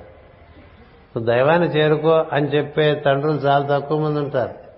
ఉంటారు అక్కడ. బాగా చదువుకో. వీలుంటే అమెరికా వెళ్ళు డాలర్లు సంపాదించు. మేడలు కట్టు పెళ్ళిళ్ళు చేసుకో పిల్లల్ని కను. ఇలా చెప్పే తల్లిదండ్రులు తొంభై తొమ్మిది పాయింట్ తొమ్మిది శాతం ఉంటారు. అంతేగాని హరిచేరుమనేటువంటి తండ్రి ఉండడు కదా. తండ్రి హరిచేరుమనేటి తండ్రి తండ్రి అన్నాడు అంచేత నువ్వు చేరే నువ్వు ఎటు వెళ్దాం అనుకుంటున్నావు? ఈ జీవితం అయిన తర్వాత ఎక్కడి నుంచి వచ్చావు ఈ జీవితంలోకి? మీ నాన్న ఏం చేస్తుంటే అది నువ్వు చేసావు ఎంతసేపు మీ నాన్న చేస్తు ఏం చేస్తున్నాడో అది నువ్వు చేసావు ఎంతసేపు అందుచేత అదే చేద్దాం అనుకుంటున్నావా? అదే నీ జీవన ప్రయోజనమా? ఒకటి. ఇంత జ్ఞానం సంపాదించిన వాడివి నీవెందుకు తిరిగి వచ్చి నువ్వు ఇక్కడికి వచ్చావు అనేటువంటిది తెలుసుకున్నావా? అన్నాడు. ఎలా తెలుస్తుంది కదా ఎవడు తెలుస్తుంది? తెలియాలంటే ధ్యానం చేయాలి. తెలియాలంటే ధ్యానం చేయాలి. గుర్తుపెట్టుకోండి మన యోగంలో ముందుకి వెళ్తున్న కొద్దీ మనం మన ప్రయోజనం మనకు తెలుస్తూ ఉంటుంది. మనం ఎందుకు వచ్చామో ఒకటి తెలుస్తుంది. ఎక్కడి నుంచి వచ్చామో కూడా తెలుస్తుంది. ఎక్కడి నుంచి వచ్చామో తెలియడే కాకుండా ఎక్కడికి వెళ్తున్నామో కూడా తెలుస్తుంది. ఈ మూడు తెలిస్తేనే యోగం అయినట్టు. ఈ మూడు తెలియకపోతే యోగం కానట్టు. ఏం సందేహం లేదు. అందుకని ఊరికే తృప్తి పడిపోవద్దు అది నేను చెప్పి. మనం ఎవరం కూడా అలా తృప్తి పడద్దు హాగే పూటకి ఇది అయిపోతే భోజనం పెట్టేస్తారు హాయిగా కబుర్లు చెప్పుడు నిద్రపోతారు. అలా ఏడు పదులు అయిపోయింది నా వరకు డెబ్బై ఏళ్ళు అయిపోయింది కదా. అలాగే మీ మీకు ఎన్ని పదులు అయిపోయినాయో మీరు చూసుకోవాలి. మనం రోజులు గడుస్తున్న కొద్దీ we are nearing a point of departure కదా? The point of departure is already fixed when you have taken to the point of arrival ఎప్పుడైతే ఆగమనం ఉన్నదో అప్పుడే నిష్క్రమణం కూడా నిర్ణయం ఉంటుంది. ఇప్పుడు ఈ ప్రాంగణంలోకి మనం వచ్చామంటే మళ్ళీ ఇటు నుంచి బయటకు వెళ్ళడానికి దారి చూసుకో? ఎగ్జిట్ చూసుకుంటాం కదా ఎంట్రీ ఎంటర్ అయ్యేప్పుడు. అందుచేత తపస్సు అనేటువంటిది మన పెద్దలు ఇచ్చారు. తపస్సు అనేటువంటిది మన పెద్దలు ఇచ్చారు ఆ తపస్సు చేసుకుంటే మన లోపల ఉండేటువంటి ఈ మనసులో లోపలికి వెళ్తే బుద్ధిలోనికి ప్రవేశిస్తే బుద్ధి క్రమంగా ఆత్మను స్పృశిస్తూ ఉంటే ఆత్మగా నీవెవరో నీకు తెలిసినప్పుడు నీవు ఎందుకు వచ్చావో నువ్వు ఎక్కడి నుంచి వచ్చావో నువ్వేం చేయాలో ఆ తర్వాత ఎటుపోతావో అని తెలుస్తుంది. అందుకని మనకు పూర్వకాలంలో మీరు ఉపనిషత్తులు తీసుకొస్తే కనిపిస్తుంది. తపస్సు చేసుకోమని చెప్తుంటాడు గురువు గారు పాఠాలు చెప్తూ ఉంటాడు తపస్సు చేసుకో అని. సతపో తప్యత సతపస్తత్వ. తెలుసుకుంటూ ఉండు తపస్సు చేసుకుంటూ ఇప్పుడు తపస్సు అంటే మనకి ఏదో సినిమాల్లో చూపించిన పెద్ద తప్పని తెలియదు తపస్సు అంటే ఎక్కడికో అరణ్యాల్లోకి వెళ్ళిపోయి ఏ చెట్టు కింద గోచిపెట్టు కూర్చోరు అలాగా అక్కల అదే మన ఇంటికి వచ్చేసింది. అది సివివిగా చేసిన ఏర్పాటు. తపస్సు మన ఇంటికి వచ్చేసింది ప్రార్థన రూపంలో. ఇదివరకు ఆయన సామాన్యంగా ఉండాలనే దృష్టితో ప్రార్థన అన్నారు. అదే ప్రార్థన కానీ కాదు కళ్ళు మూసుకుంటే నేను నువ్వు ధ్యానంలోకి వెళ్ళిపోతావు. అసలు నువ్వు లేని పరిస్థితి కల్పిస్తాడు. నువ్వు ధ్యానంలో కూర్చోగానే ఎక్కువసేపు కూర్చోగానే కూర్చుంటే నువ్వు లేని స్థితి నీకు కలుగుతుంది. అది ముందు కావాలి. ఆ తర్వాత మిగతా కథంతా ఉంటుంది. మంత్రజాలం మీరందరూ చదువుకునే ఉంటారు మాస్టర్ గారి పుస్తకం. అందులో రుత ప్రతీచి జ్వాల గిరిశర్మ వీళ్ళ ముగ్గురు కూర్చుని అలా కళ్ళు మూసుకుంటే వాళ్ళు వాళ్ళు లేని స్థితి వాళ్ళకి కలిగి నేను నేనైన స్థితిని పొందానని వాళ్ళు వాళ్ళు చెప్పుకుంటూ ఉంటారు. అది చాలా సులభంగా జరుగుతుంది మాస్టర్ గారి ప్రేమ అలా ఉండండి. అలా ఉంటే ఇంకో కథలో ప్రవేశిస్తారు. గిరిశర్మ తనకి తాను జ్వాలాకురుడని తెలిసాడు కదా? తెలిసాడా? గిరిశర్మ తనకి తాను జ్వాలాకురుడుగా ఒక పరమగురు ఆశ్రమంలో మేలు కాంచుతాడు కదా? మేలు కాంచి అయితే అతనికి ఆశ్చర్యంగా ఉంటుంది. ఇదేంటి మనం ద్వారకలో ఉండాల్సిన వాళ్ళం కదా? ద్వారకలో ఉండాల్సిన ఇదేంటి ఇక్కడ ఉన్నామని అనిపిస్తుంది.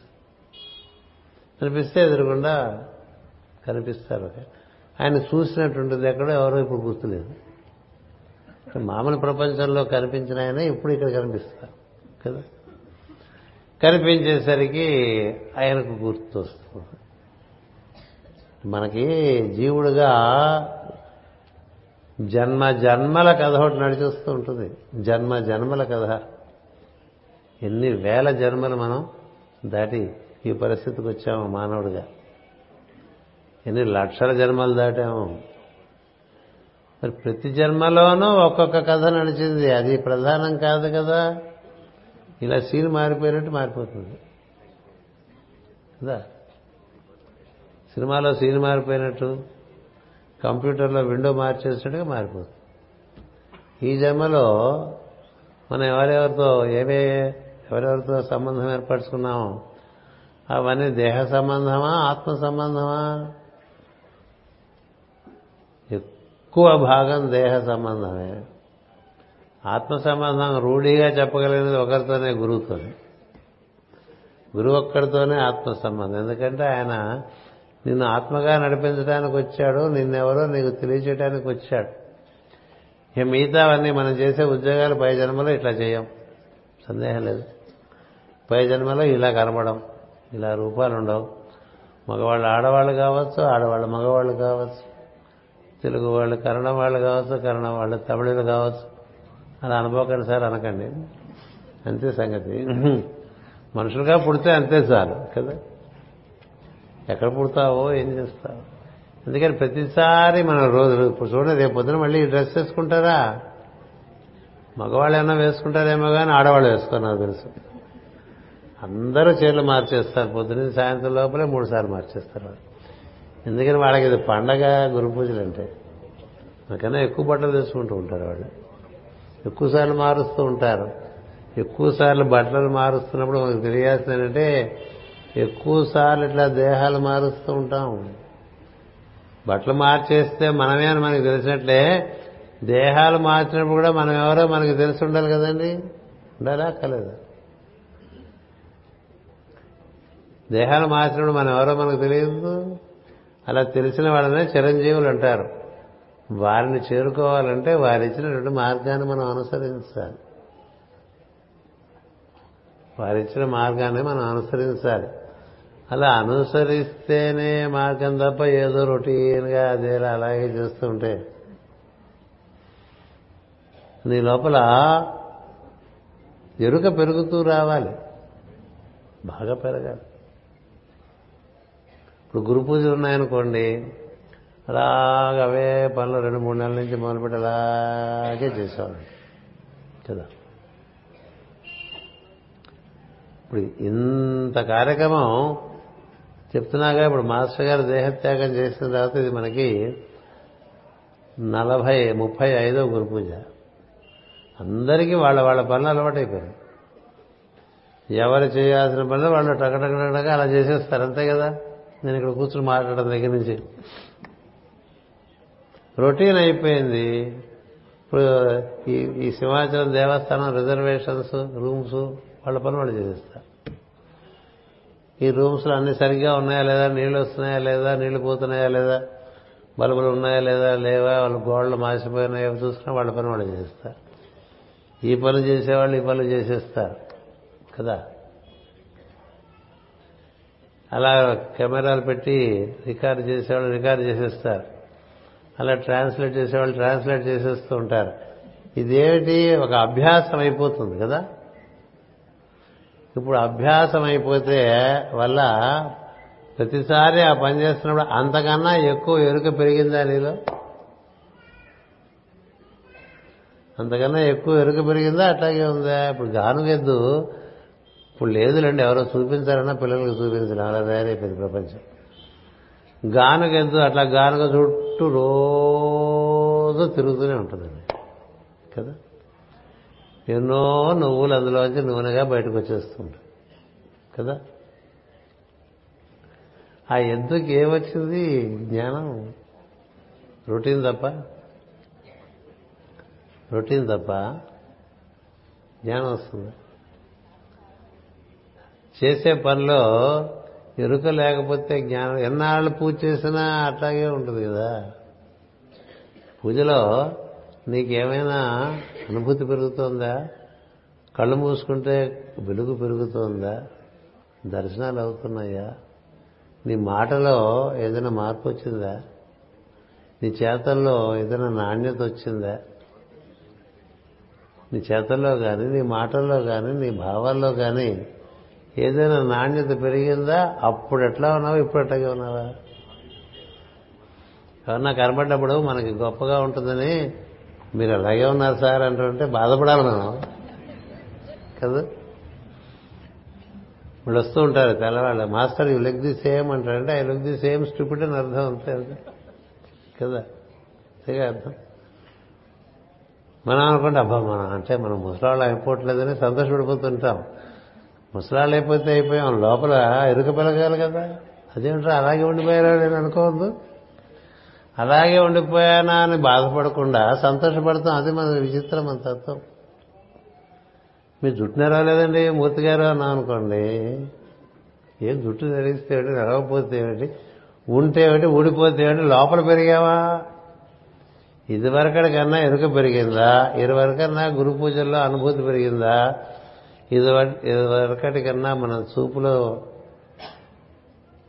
మార్పు వచ్చిందా వినికిల్లో మార్పు వచ్చిందా వాకులో మార్పు వచ్చిందా నడవడిలో మార్పు వచ్చిందా భావాల్లో మార్పు వచ్చిందా ఏ స్వభావమునందు మార్పు రావటానికే యోగ సాధన. ఈ స్వభావమునందు పశువు ఉంటాడు. ఈ స్వభావం నందు మనిషి ఉంటాడు. ఈ స్వభావం నందు దైవము కూడా ఉంటాడు. మన బట్టి. మనం పశు స్వభావంగా ఉన్నంతకాలం మనకి ఏం కావాలో మనం ఏం తినాలో ఎక్కడ పడుకోవాలో కదా? పశువు ఉంది ఎక్కడ తినాలో చూస్తుంది. అది నిండిపోతే ఎక్కడ పడుకోవాలో చూస్తుంది. కదా? మానవుడు అంటే పది మందితో కలిసి ఎలా మెలగాలి? అందరితోనూ సభ్యతతో ప్రవర్తించడం.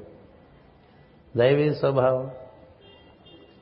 దైవీ స్వభావం వస్తే గానీ నువ్వు జ్యోతి స్వరూపుడిగా నీకు దర్శనం కావు ఎందుకంటే మనంతా స్వయం ప్రకాశకులు. దైవీ స్వభావం అంటే నీవు ఇలా కళ్ళు మూసుకుంటే లోపలంతా వెలుగుతో నీవు నిండి ఉన్నట్లుగా నీకు దర్శనం అవ్వాలని ఎందుకని లోపల ఇలాంటి బరువు ఉన్నట్టుగా ఇలాంటి బరువు ఉన్నట్టుగా ఆత్మ స్వయం ప్రకాశకమైనటువంటి అది స్వయం ప్రకాశకమైనటువంటిది కాబట్టే మాస్టర్ గారిని ఆశించిన అడిగితే may the light in me be the light before me అన్నాడు ఆయన. కదా? ఆయన కాబట్టి అనగలిగారు. ఎందుకని? ఆయన కళ్ళు మూసుకుంటే లోపలికి ఆయన కనిపిస్తుంది వెలుగు. మనం కళ్ళు మూసుకుంటే వెలుగు కనిపిస్తుందా? చెప్పండి. చెప్పొద్దులేండి మీరు ఆలోచించుకోండి. ఇప్పుడు ఇంతమంది చెప్తే ఎట్లా కుదరదు ఇలా మనం కళ్ళు మూసుకుంటే ఓ. అనగానే ఏమవుతుంది? ఏమీ కావట్లేదు అనుకోండి. ఏమీ కావట్లేదే అన్న తపనన్నా ఉండాలి. ఏమి కావట్లేదు. ఆయన ఏమో యాభై ఏళ్ళు నిండిన సందర్భంలో ఒక ఆశంసన రాసేవాడి మాస్టర్ గారు జ్వాల్కుల్ గారు అదే మేము అడిగింది కూడా అదే. జ్వాల్కుల్ గారు from the point of light అని రాసి ఇచ్చారు కదా. అలా మీరు కూడా ఒకటి రాసేవాడు మాస్టర్ గారు ఆయన డీకే కదా మీరు ఈకే కదా అన్నాం. అర్థమర్థంలోనే అలాగా అన్నారు. అని అయితే కాస్త నేను గదిలో వదిలేసి మీరు పెట్టుకో వరండాలో కూర్చోండి రాధమాసంలో పైన. కూర్చుని రాసేశారండి. రాసేసి పిలిచారు "ఇది చూడండి. అదే ఇది ఏది? May the light in me be the light before me కదా? May I learn to see it in all ఏది? ఎవరిలో చూస్తున్నాం లైట్? మనలో లైట్ ఉంటేనే ఎదుటిలో లైట్లు చూస్తాం. మనలో ఏ ఉంటే అది ఇతరులలో చూస్తాం. ఏం సందేహం లేదు. మనకు జబ్బులు ఉన్నాయనుకోండి ఎదుటి వాళ్ళ జబ్బులే చూస్తాం. మనకు మనకి జబ్బులు ధ్యానం ఉందనుకోండి ఉంటే ఎదుటి వాడు నీకు షుగర్ ఉందా? ఫస్ట్ ప్రశ్న షుగర్ ఉందా అని. అంతేగాని నీకు ఏమన్నా మరి ప్రార్థన రెగ్యులర్గా జరుగుతుందా? ఇలాంటి ప్రశ్నలు రావు ఏమిటో? మీ షుగర్ ఎలా ఉందండి అంటే రాగానే ఫస్ట్ ప్రశ్న అది. వాడికి బీపీతో ఆకిపోయింది అనుకోండి వాడు మనసు మీ బీపీ ఎలా ఉంది? కదా? మీ బీపీ ఎలా ఉంది? మీ షుగర్ ఎలా ఉంది? మీరు వాకింగ్లు చేస్తున్నారా? ఇవేగా మాట్లాడినాను? ఎందుచేత? That is what we are filled with వాటితో మనం దేనితో మనం నిండి ఉంటే మాట్లాడుతూ ఉంటాం. మన లే మన లోపల ఏముంటుంది అది మన బాట బయటకు వస్తుంది. తిండిపోతే తిండి గురించే మాట్లాడతాడు. కదా? ధనాసక్తి గలవాడు ధనమును గురించే మాట్లాడతాడు. కదా? అలాగే పదవులు ఇలాంటి విషయాల మీద ఆసక్తి ఉండేవాడు వాటి గురించి మాట్లాడుతూ ఉంటారు ఎవరెవరి ప్రధానమైన ఆసక్తే వారి భాషణలోంచి బయటకు వస్తూ ఉంటుంది. ఎవరు ఎవరి స్వభావాన్ని కప్పిపుచ్చుకోలేరు. ఎందుచేతంటే అది మాటల్లోంచి బయటకు వస్తూ ఉంటుంది. అంటే ఎవరి వాసన ఎలా ఉందో నోరు తెరిస్తే తెలుస్తుంది సింపుల్గా. వాసన అంటే సంస్కృతంలో స్వభావములు అంటాం శుభవాసనలు అశుభవాసనలు అంటారు. అంటే బాగా లోపల ఈ మధ్య పళ్ళు కూడా తోకకుండా స్ప్రే కొట్టుకుంటున్నారు. వాసన బాగుండాలని శుభ్రంగా దంతధావనం చేసుకోవటంలో ఉండేటువంటి ఆరోగ్యం అలాగే పాచి నోట్లో స్ప్రే కొట్టుకుంటే ఆ నోరు మరి దాని గురించి మాట్లాడకూడదు మనం. అలాంటి నోళ్ళు చాలా అనారోగ్యానికి గురవుతాయి. అంచేత ఇప్పుడు ప్రతివాడికి ఏమవుతుందంటే వాడు గురించి వాడు వేరే ప్రత్యేకంగా ఎంత గొప్పగా చెప్పుకున్నా వాడు మాట్లాడంగానే వాడు ఎవడో తెలిసిపోతుంది. సింపుల్ కదా? May the sound I utter reveal the light in me అవునా కదా? ఎంత తెలివి తక్కువ వాళ్ళండి ఏదేదో మాట్లాడుతూ ఉంటాం కదా? May the sound I utter reveal the light in me. మనం ఉంటే అది శబ్దం ద్వారా బయటకు వస్తుంది. May the light in me be the light before me అన్న తర్వాత may the sound I utter reveal the light in me. అదే అంతవరకు సరే. May I listen to it by other speak. అంటే వాళ్ళు వింటున్నప్పుడు ఏం వింటావు? The light of this sound. వాడు మాట్లాడుతుంటే ఆ మాటలోంచి వెలుగొస్తుందా? ఆ మాటల్లోంచి భయంకరమైనటువంటి ఒక మబ్బు వస్తుంది. చీకటి రాదులేండి మబ్బు వస్తుంది. కదా? అంతేత మనం ఊరికే మాట్లాడుతూ ఉంటాం పిచ్చివాళ్ళలాగా. నువ్వు ఎంత మాట్లాడితే అంత నీ గురించి తెలుసుకో. తెలిసిన వాళ్ళు. తెలిసిన వాళ్ళు. మాట్లాడిస్తూ ఉంటాడు. ఎందుకంటే వాడు మాట్లాడు. ఎందుకని? ఇక్కడ మాట్లాడే ఉపయోగం ఉంది ఇక్కడ మాట్లాడే ఉపయోగం ఉంది మాట్లాడు. ఎందుకు ఇవి చెప్తున్నానంటే ఈ లో ప్రవేశము అనేటువంటిది యోగంలో ప్రధానం. అంతరంగ ప్రవేశము యోగంలో ప్రధానం. నీ లోపలికి నువ్వు వెళ్తుంటే నీ గురించి నీకు తెలుస్తూ ఉంటుంది ఎంత లోపల పుచ్చులు చచ్చులు కుళ్ళిపోయినవి రకరకాల విషయాలన్నీ ఉంటాయి లోపల. అందుకే వెలుగు కనబడదు. నీ స్వభావంలో అవన్నీ నిండి ఉండటం చేత నీకు భయాలు ఆదుర్దాలు కదా? మమకారాలు అహంకారాలు. ఇవన్నీ నీ నీ గురించి నీకు తెలుస్తుంది. ఈ నీ గురించి నీకు తెలిసిన దాన్ని నువ్వు మరి నువ్వే బాగు చేసుకోవద్దు. ఎవరు బాగు చేస్తారు? ఎవరు బాగు చేస్తారు. అసలు మన గురించి నేను నీ గురించి నువ్వు తెలుసుకో అంటే మన గురించి మనం తెలియగానే ముందు మనకు డిప్రెషన్ వచ్చేది తెలుస్తుంది. ఓ అమ్మో ఎంత ఉంది. ఎంత గోలు ఉందే లోపలని. అదే కదా వాళ్ళు సాగర మథనం చేశారు కదా. సాగరమథనం చేస్తే ముందు పుట్టింది ఏమిటి? హాలాహలం పుట్టింది. చిట్ట చివర పుట్టింది అమృతం. ముందు పుట్టింది హాలాహలమేగా? అలాగే మన లోపల మనం సాధన చేద్దాం అనుకోవటమే మథనం చేయటం.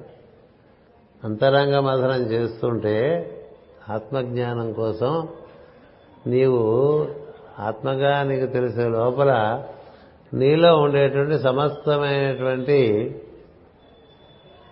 నిర నిరుపయోగమైనటువంటివి అశుభమైనటువంటివి నిన్ను పరిమితులు చేసేటువంటివి ఇవన్నీ బయటకు వస్తాయండి. పూర్వకాలం ఇంట్లో బావిలో ఇలా తోడుతూ ఉంటే ఏదో ఉంకరం పడిపోయిందనో నగ పడిపోయిందనో గాజు పడిపోయిందనో అని పడిపోలేడు జాగ్రత్తగా పెట్టుకుంటారు. చెంబు పడిపోయిందనో రోజు తాగే చెంబు అందులో పడిపోయిందనుకోండి పడిపోతే మనకి ఆ చెంబు అలవాటు ఇంకో చెంబు కొనుక్కోడు. ఆ చెంబులోనే తాగాడు అది మా తాతయ్య ఇచ్చాడంటే ఏమనంటే అదో అది మా తాతయ్య ఇచ్చాడు. మరి ఆడవాళ్ళైతే మా అమ్మ ఇచ్చిందంటారు ఇంకా ఆ చెంబుకు తిరుగులేదు. అది ఎక్కడ పడిపోయినా పాతాళాల పడిపోయినా అసలు తెచ్చివ్వకపోతే సత్యాలు అక్కడ ఉంటుంది అమ్మ ఇచ్చింది అలా ఉంటుంది. అమ్మాయికి కదా? అంటే పడిపోయింది అనుకోండి అది అది ఆ బావిలోకి దిగట వాడు దిగుతాడు గాలం వేసుకుని. అదేదో పడిపోయిన తీరని అది దొరకముందు అంతకుముందు ఏవేవో పడిపోయినవన్నీ ఒక్కొక్కటి బయటకు వస్తాయి కదా. వాడు లోపల నుంచి ఇదిగో ఇది దొరికితే వాడు బయటకు వేసుకుంటాడు. అది ఎప్పుడో పదిహేను ఏళ్ళ కింద పడిపోయిన పనికి మన పని డొక్కు ఒకటి ఉంటుంది. నీళ్ళు పోసిన డొక్కు ఉంటుంది. అది ఇప్పుడు వస్తుందన్నమాట బయటకు ముందు. మనం దానికోసం వెళ్ళలేదు కదా బావిలోకి. కానీ అవన్నీ బయటకు వచ్చిన తర్వాత చెడ్డ చివరి చెంబు వస్తుంది. చెంబు వస్తే అప్పుడు వాడు బయటకు బయటికి రావచ్చు. అలా మనం కూడా మన బావిలోకి పడ్డామనుకోండి. ఇది బావే కుటస్థులో ఉంటారు కుటస్థులో అంటే ఏడు ధాతువులతో ఏడు ఆవరణలుగా నిర్మాణం చేయబడినటువంటి ఈ శరీరంలో కింద మూలాధారంలో తల్ల కిందలుగా పడి ఉన్నావు నువ్వు అని చెప్తుంది శాస్త్రం. ఏది? ఏడు ఆవరణలో ఏడు ఆవరణలకి ఏడు కేంద్రాలు ఉన్నాయి. సహస్రం ఆజ్ఞ విశుద్ధి అనాహతం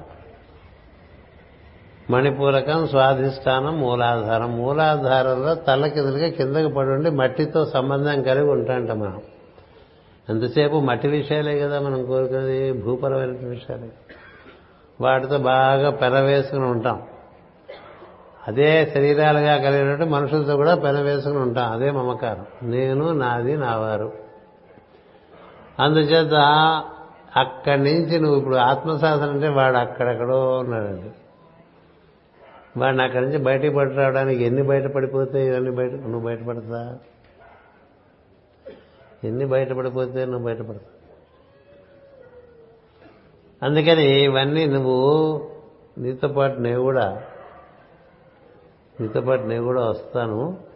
నీకు నేను బలంగా నిలబడతాను. నీకు నేను సహాయం చేస్తాను.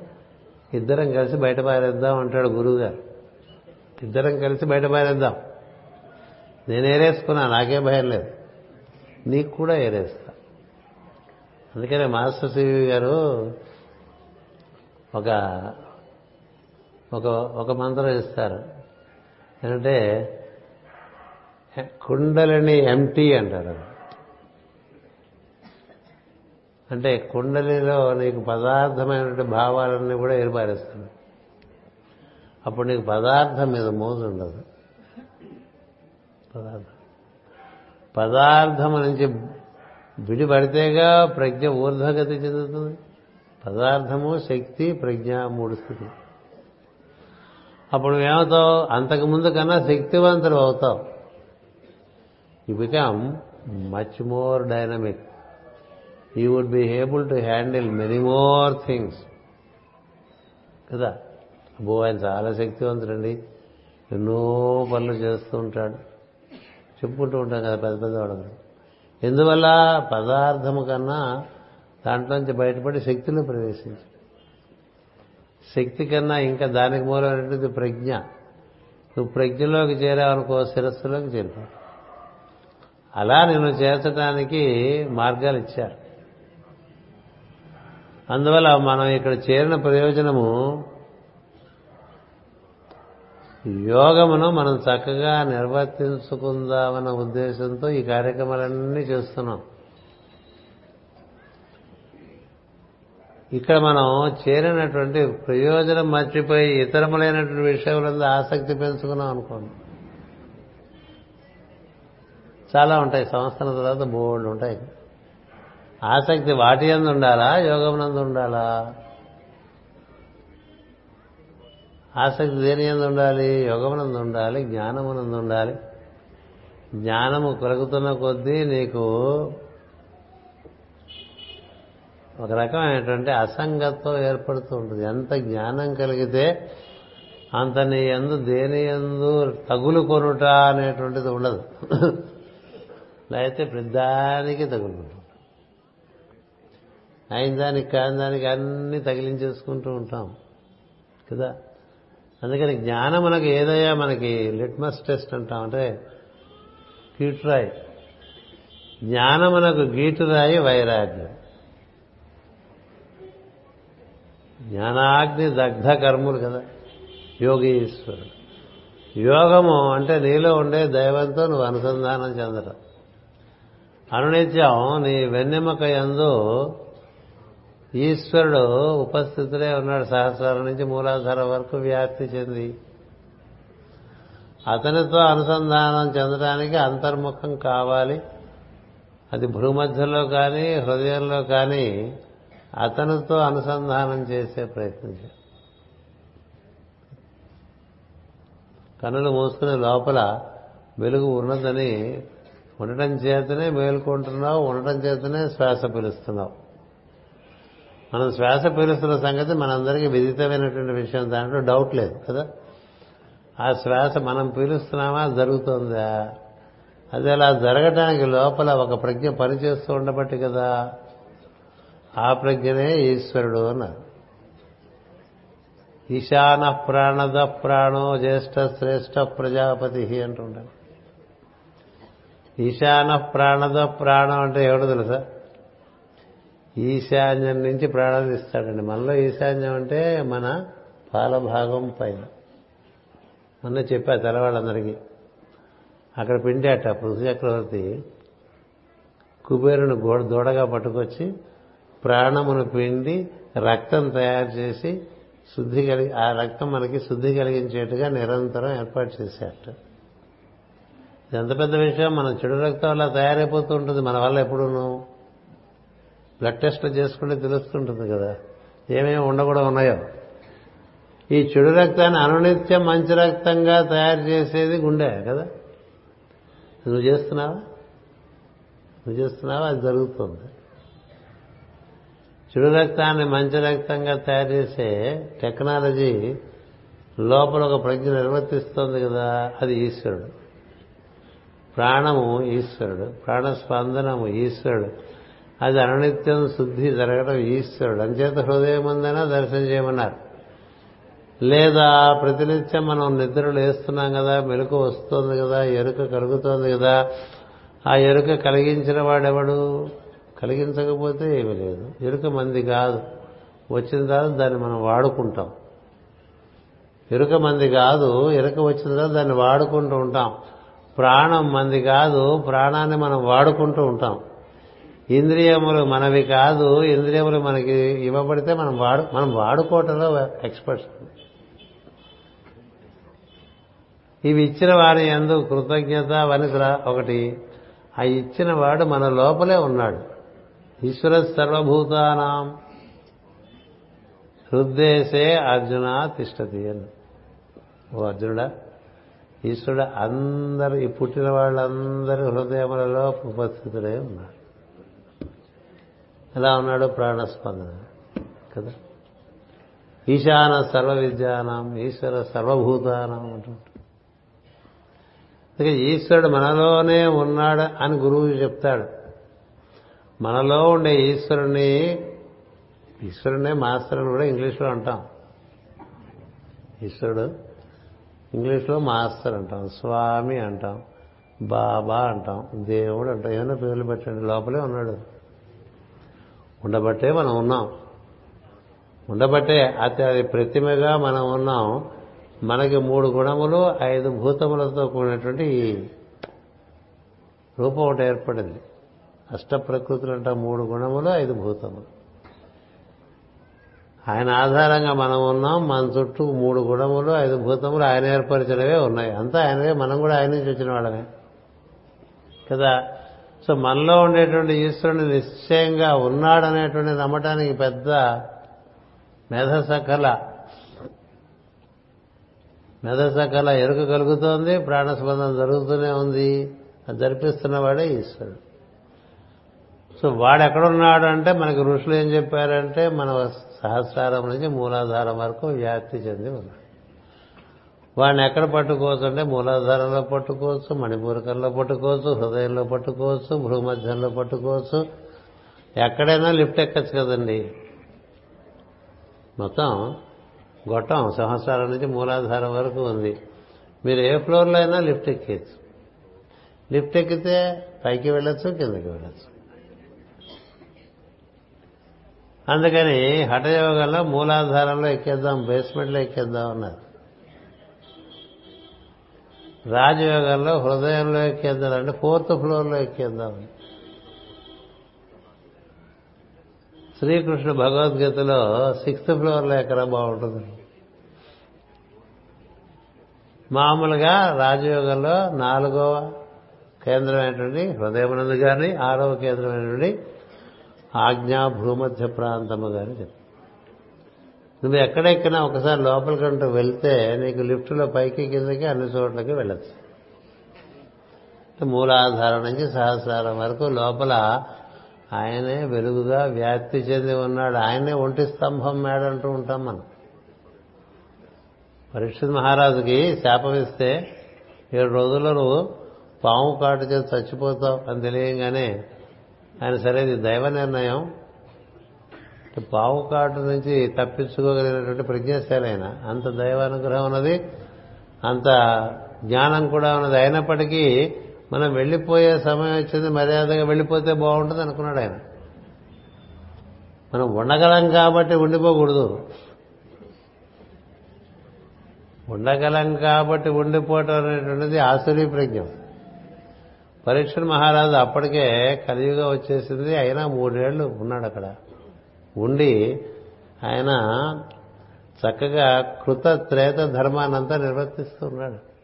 కడి గోల పెట్టేస్తున్నాడు.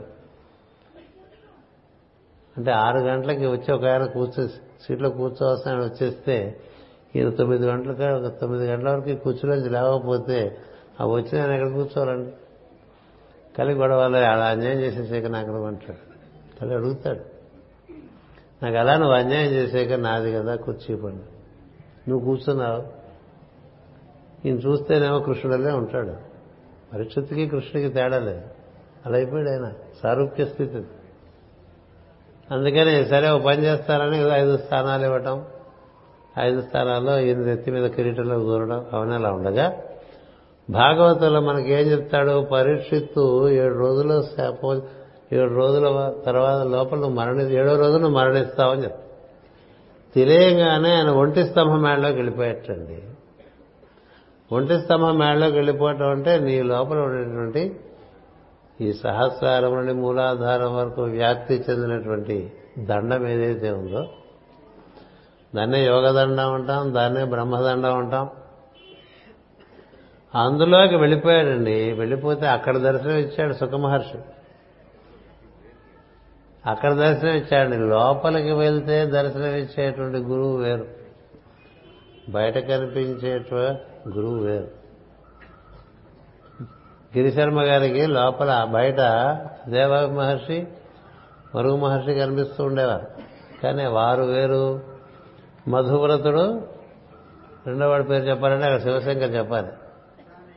శతానీకుడు మధువ్రతుడు ఇద్దరుగా ఎప్పుడు పరిచయం ఉన్న వాళ్ళుగా ఉంటారు.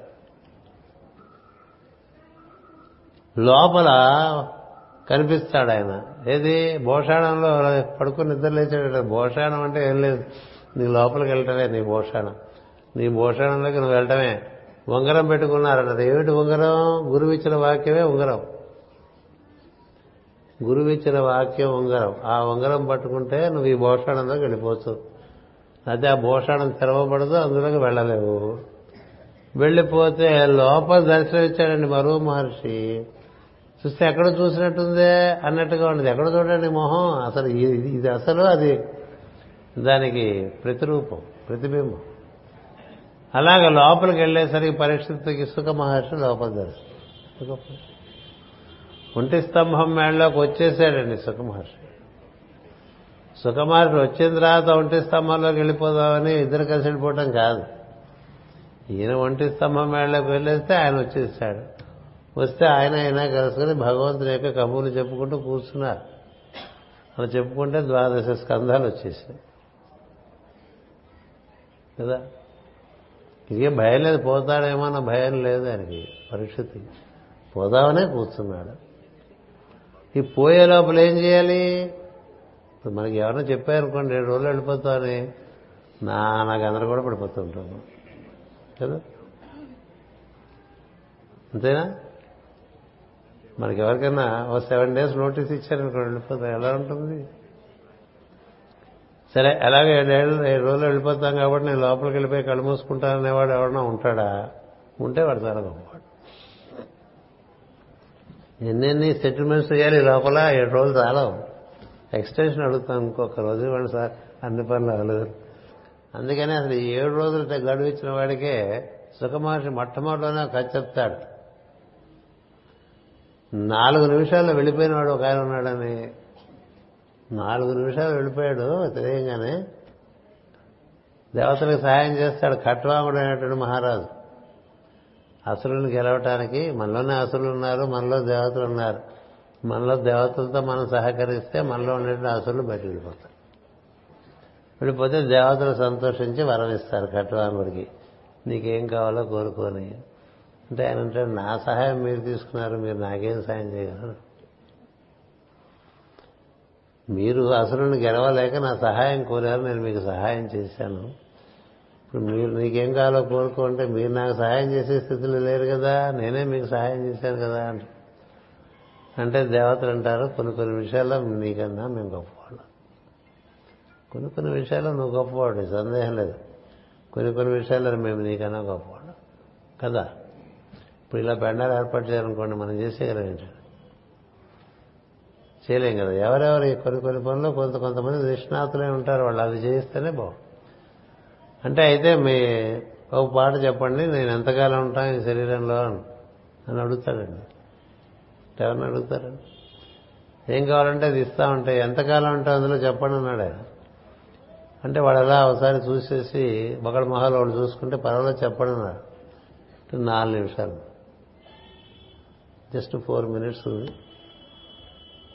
మరి ఆ మాట చెప్పరే ఉంటారు గబాల రాజ్యానికి వచ్చేస్తాడు కొడుకుని పిలుస్తాడు మీకు ఇరటం పెట్టిస్తాడు వీడియో రాదు అంటాడు. ఇంటి పిలుస్తాడు నేను పోతున్నానని చెప్తాడు గదిలోకి వెళ్ళిపోతాడు తలపేసుకుంటాడు వెళ్ళిపోతాడు. నాలుగో నిమిషంలో ఉండడు అసలు వెళ్ళిపోతాడు.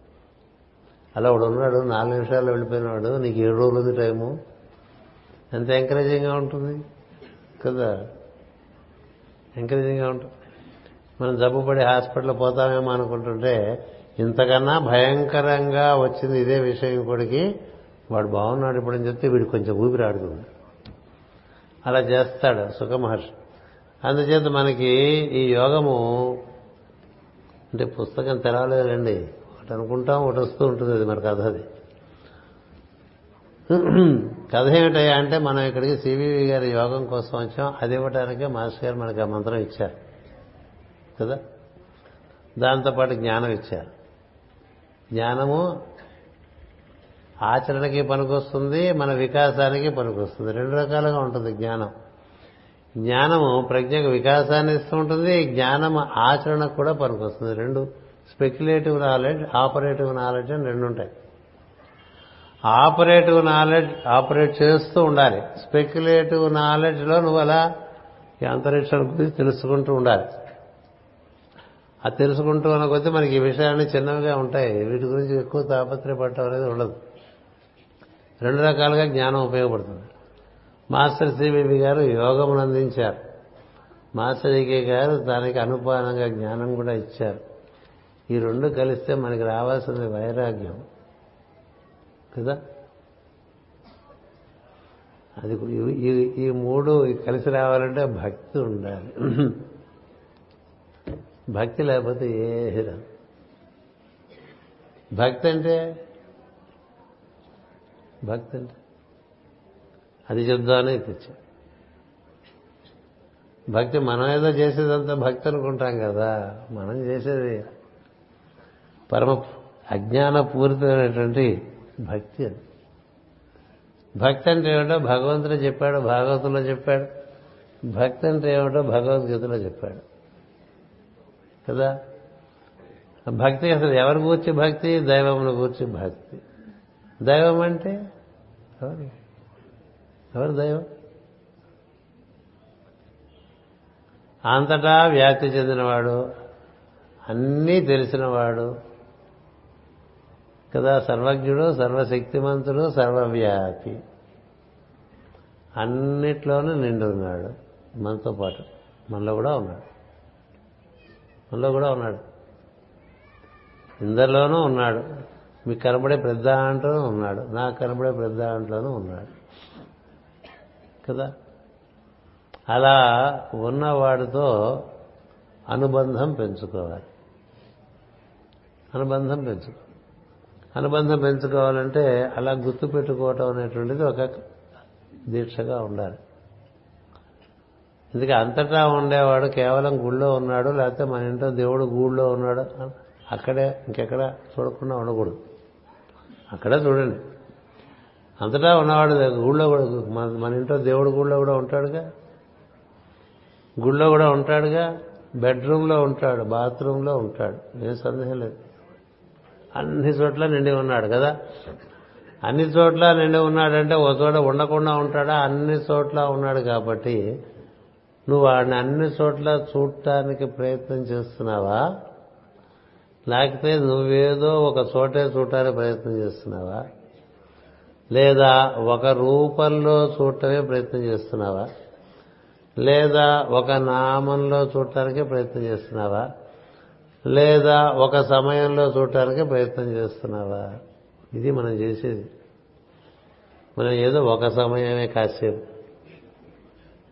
అది కూడా ఏదో ఒక రూపమే ఒక నామమే ఒక చోటే. ఆవగింజ అయిపోతాడు. నీకు ఇంత అంతర్యామైనటువంటి దైవం ఆవగింజంత అయిపోతాడు కదా? ఆవగింజ అయిపోతే నీకేమన్నా అను? అప్పుడు నీలో ఒక మూర్ఖత్వం ఏర్పడుతుంది. మూర్ఖత్వం. ఇది కాదు అది కాదు. నువ్వు అనుకున్న రూపమే ఇంకేది కాదంట. నువ్వు అనుకున్న నామమే ఇంకేది కాదంటావు. నువ్వు అనుకున్న చోట్లోనే సింహాచలంలోనే ఉన్నాడండి మరి నేను ఎక్కడికి రాను. అంటే ఎట్లా ఇవన్నీ అలవాటు చేత కొన్ని చోట్లనే చూడటం అలవాటు చేసుకుంటాం. అట్లా వినాయకుడు పెడితేనే నాకు గుర్తొచ్చేది లేకపోతే గుర్తు రాకూడదా మనకి అది సౌలభ్యం దేహంలో ఉండేవాడికి ఏదైనా రూపం చూస్తే సౌలభ్యం. కానీ అన్ని రూపాల్లోనూ నిండి ఉన్నవాడిని చూస్తుంటే ఎంత గొప్పగా చూస్తుండొచ్చు? ఎంత నిరంతరంగా చూస్తుండొచ్చండి. అంతరాయం లేకుండా చూస్తుండే చూడగలిగిన వాడిని మనం అంతరాయాలు ఏర్పరచుకుంటాం. రూపం పేరున నామం పేరున చోటు కాలం నాలుగు రకాల పరిమితులు పెడతాం. దాంతో ఏమవుతుందంటే ఈ టైంలోనే అంటే మిగతా టైము? ఏ టైం అయినా గురువు ఈ పరిమితులన్నీ పరిధులన్నీ దా- పరిమితులన్నీ దాటించేస్తే ఏ టైం అని? Any time is good time to relate to me any place is good place to relate to me any form is good to relate to me any name is good to relate to కదా? అందుకే నువ్వు ఏర్పరచుకున్నవేవో వాటితో నిన్ను నువ్వు పరిమితులు చేసుకోకుండా ఇలా అపరిమితమైనటువంటి వాడు ఈ విధంగా ఉన్నాడని దర్శించడానికి మార్గాలు ఇచ్చా అంచేత అలా దర్శనం చేయడానికి మనం ప్రయత్నం చేస్తే భక్తి కుదురుతుంది. భక్తి కుదిరితే మిగతా అది మంచి పునాది. భక్తి లేని జ్ఞానము అది వికరి వికటిస్తుంది. భక్తి లేని జ్ఞానం వికటిస్తుంది. భక్తి లేని యోగము జరగదు. భక్తి లేని వైరాగ్యం కుదరనే కుదరదు. ఎంత భక్తులు అంటే అంత వైరాగ్యం ఉండాలి. నేను భక్తుడినంటే నీకు వైరాగ్యం ఉందా? ప్రశ్న వేసుకో. నీ ఎందుకు జ్ఞానం పెంపొందుతుందా? ప్రశ్న వేసుకో. నీ ఎందు ఉండేటువంటి దైవముతో నువ్వు దగ్గర చేరుతున్నావా? ప్రశ్న వేసుకో. అందుకని భక్తి పునాదిగా జ్ఞానము యోగము వైరాగ్యం. ముందే జ్ఞానం తీసుకు పొందాం అనుకోండి పాడైపోతారు. ఎందుకంటే భక్తి లేకపోవటం వల్ల అహంకారం వచ్చేస్తుంది. భక్తి లేని జ్ఞానం అహంకారాన్ని దారితీస్తుంది. భక్తి సరిగా అవగాహన చేసుకోకపోతే మూఢత్వానికి దారితీస్తుంది. మూఢత్వం. ఎందుకని? మా ఇంట్లో మా గూళ్ళో ఉండే వెంకటరమణ మూర్తే. మీ ఇంట్లో ప్రార్థన చేయాలనుకోండి మీరేదో కార్యక్రమం చేసుకుంటున్నారు. అందరినీ పిలుస్తారు. మా ఇంట్లో చేసుకుని మీ ఇంటికి వస్తారు. ఇది ఇక్కడ వాడు అక్కడ వాడు వేరా రెండు ఒకటి ఇట్లా ఉంటాయి. ఏం చేతంటే ఇది ఇక్కడ పగల్ల. పగిలితే అంతటా మన కొబ్బరికాయ పగలాలండి. అందుకే కొబ్బరికాయలు కొడుతూ ఉంటాం. అది దేవుడికి ఎందుకంటే కొబ్బరికాయలు ఏం చేసుకుంటాడు? మనం తినడానికే కాదు. రెండు చెక్కలు మనమే తింటాం. మనమే అంటే మ- మనలాంటి వాడే ఇంకోటి తింటాడు. ఒక చెక్క మనం తింటాం రెండో చెక్క ఇంకోటి ఎవడో తింటాడు ఎవడో తినకుండా వదిలేరుగా చెక్కని? కదా? మన తలకాయ పగిలి మనకి పరిమితులు తగ్గటానికి కొబ్బరికాయలు కొట్టడం. నూట ఎనిమిది కొబ్బరికాయలు కొట్టారనుకోండి బాగా పగలాలి మనకి. ఈ లోపల చేతులు కవిలిపోతే తప్ప ఇదేం పగలదుగా కొబ్బరికాయ తలకాయకి చిహ్నం. అది కొట్టే అంటే అర్థం ఏంటంటే కొన్ని పరిమితులు పగల కొట్టని చెప్పటం. అలా మనకి గురు పూజల్లో అలా పరిమితులు పగలగొట్టుకుంటూ కొంచెం ఫ్రెష్ అయ్యి కొత్త నిత్య నూతనంగా మళ్ళీ నూతనమైనటువంటి ఉత్సాహంతో మరింత దర్శనం చేయడానికి ప్రయత్నం చేసుకుంటూ ఉండాలి.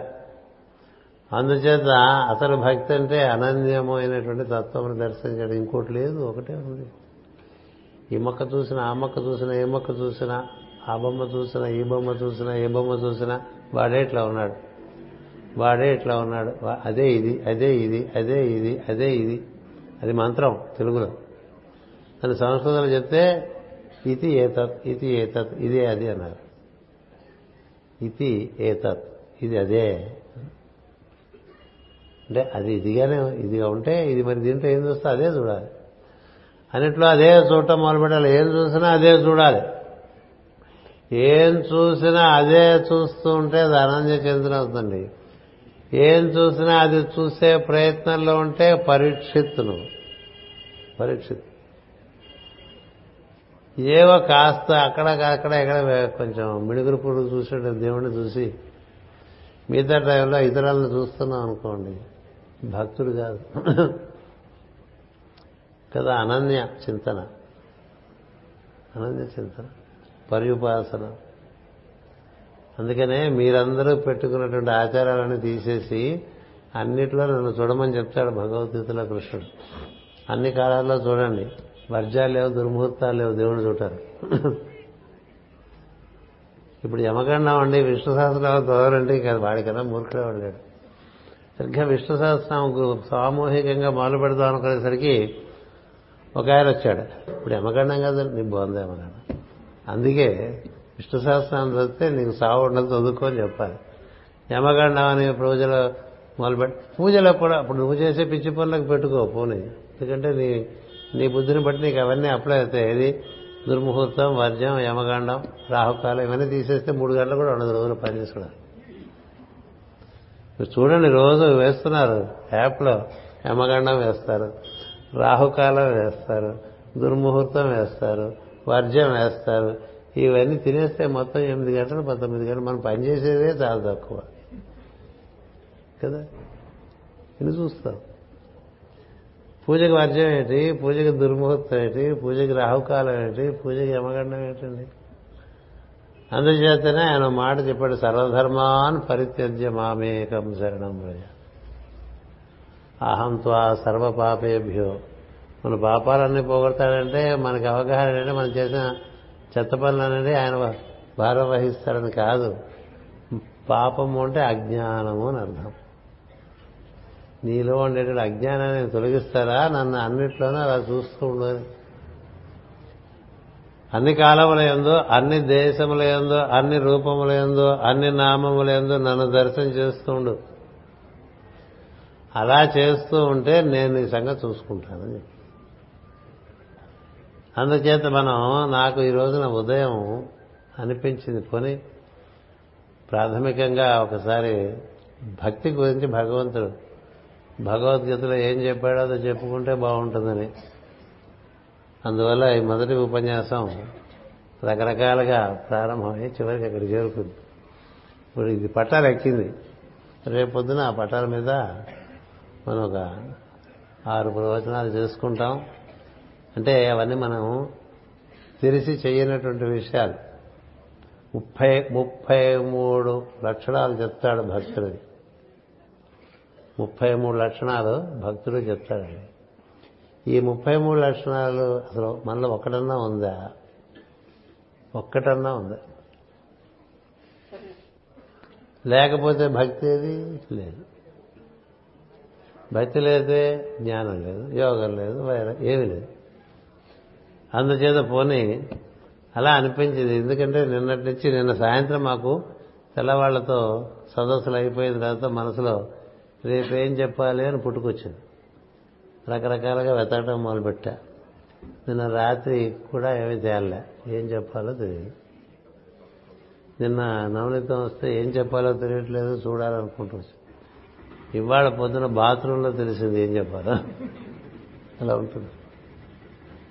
ఇక ఏం చెప్పాలి ఏం చెప్పాలి ఏం చెప్పాలి? నువ్వు చెప్తే కదా నేను చెప్తాను.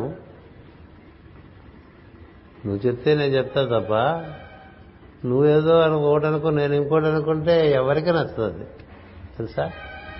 ఓ ప్రవచనం అందరికీ హృదయం రంజించాలంటే అది అంబ పలుకుగా వస్తే అవుతుంది తప్ప సొంత పలుకులకి ఉంది పిచ్చి పలుకులుగా ఉంది. కదా? అంటే భక్తి. అందుకని ఒకసారి భక్తి యోగం అందులో ఉండేటువంటి విషయములు. అవి మనందరికీ సెల్ఫ్ ఎగ్జామినేషన్ అది. సెల్ఫ్ ఎగ్జామినేషన్ మొట్టమొదటి ఆయన అద్వేష్ట సర్వభూతానం అంటాడండి అయిపోయింది ఫినిష్ మొట్టమొదట ముప్పై మూడు గుణాలు చెప్పడానికి భక్తుల గుణాలు. ఏం చెప్తాడంటే అద్వేష్ట సర్వభూతానాం. రేపు చెప్పుకుందానండి మరి ఎందుకు? అంటే మీ ఊరికి ఎలా ఉంటుంది ఎంత చేదుగా ఉంటుంది మొట్టమొదటిది మనకి. అంటే ఏది పుట్టిన దాన్ని దేని ఎందు కూడా నీకు ద్వేషము ఉండకూడదు. ఈ సృష్టిలో పుట్టిందని అంటే భూతము అంటే పుట్టిందని. ఆత్మలు ఎప్పుడు ఉన్నవి దాని చుట్టూ ఏర్పడే ఉంటాయి కదా. అది బలిలా ఉంటుంది పిల్లిలా ఉంటుంది బొద్దింకలా ఉంటుంది దొమలా ఉంటుంది చెవలా ఉంటుంది పావులా ఉంటుంది. మనకి ఇష్టం లేని వాటిగా చాలా ఉంటాయి కదా ఉండకూడదుట. అద్వేష్ట సర్వభూతానాం మైత్రి కరుణ ఏవచ అంటూ మొదలు పెడతాడు గురుగారు. మహాప్రభు మా వల్ల ఏ పనైనా అంటే నాతో ఉండు నేను నేర్పుతానంట నాతో ఉండరా నేను నేర్పుతానండి నీకు? నాతో లేకపోతే ఏం లేదు. నువ్వుగా నువ్వు నేర్చుకోలేవు అందుకనే నేను దిగొస్తూ ఉంటా. నీకుగా నువ్వు నేర్చుకోలేవు కాబట్టి నేను నీలోకి దిగొస్తూ ఉంటా ఎప్పుడూ నువ్వు నన్ను లోపల స్మరిస్తే. లోపలే ఉన్నాగా? నా రథంలో నువ్వు కూర్చో అని అర్జునుడు అడిగాడు. నిజానికి ఆయన రథంలో ఉన్నాడు. మన రథంలో ఉన్నాడుగా? బయట కథ ఒకటి లోపల కథ ఒకటి. లోపల కథలో మనలోనే మనకి మనం రథం నడుపుతూ ఉంటాం ఆయన ఆయన ఉన్నాడని కూడా గుర్తుపెట్టుకోకుండా. కదా? రథం ఆయన నడపమన్నాడు అర్జునుడు. అది మనకి అర్జునుడికి తేడా. ఎందుకని ఆయన గుర్తించాడు లోపల ఉన్నాడేనని నువ్వు నడిపితే నేనేదో పనులు పూర్తి చేసుకుంటాను నేను నడిపితే అంత బాగా జరగదన్నాడు కదా. అందుచేత రేపటి నుంచి మనం ఈ భక్తి యోగంలో ఉండే ముప్పై మూడు గుణాలని భక్తుల గుణాలు మనకున్నాయో లేవో పక్కవాడిని అడగండి మీకు మీరు చూసుకో. ఎందుకంటే దాదాపు అందరూ సీఏ పరీక్షగా ఫెయిల్ అయ్యేదే ఎక్కువ. పాస్ అయ్యేది చాలా తక్కువ ఉంటుంది.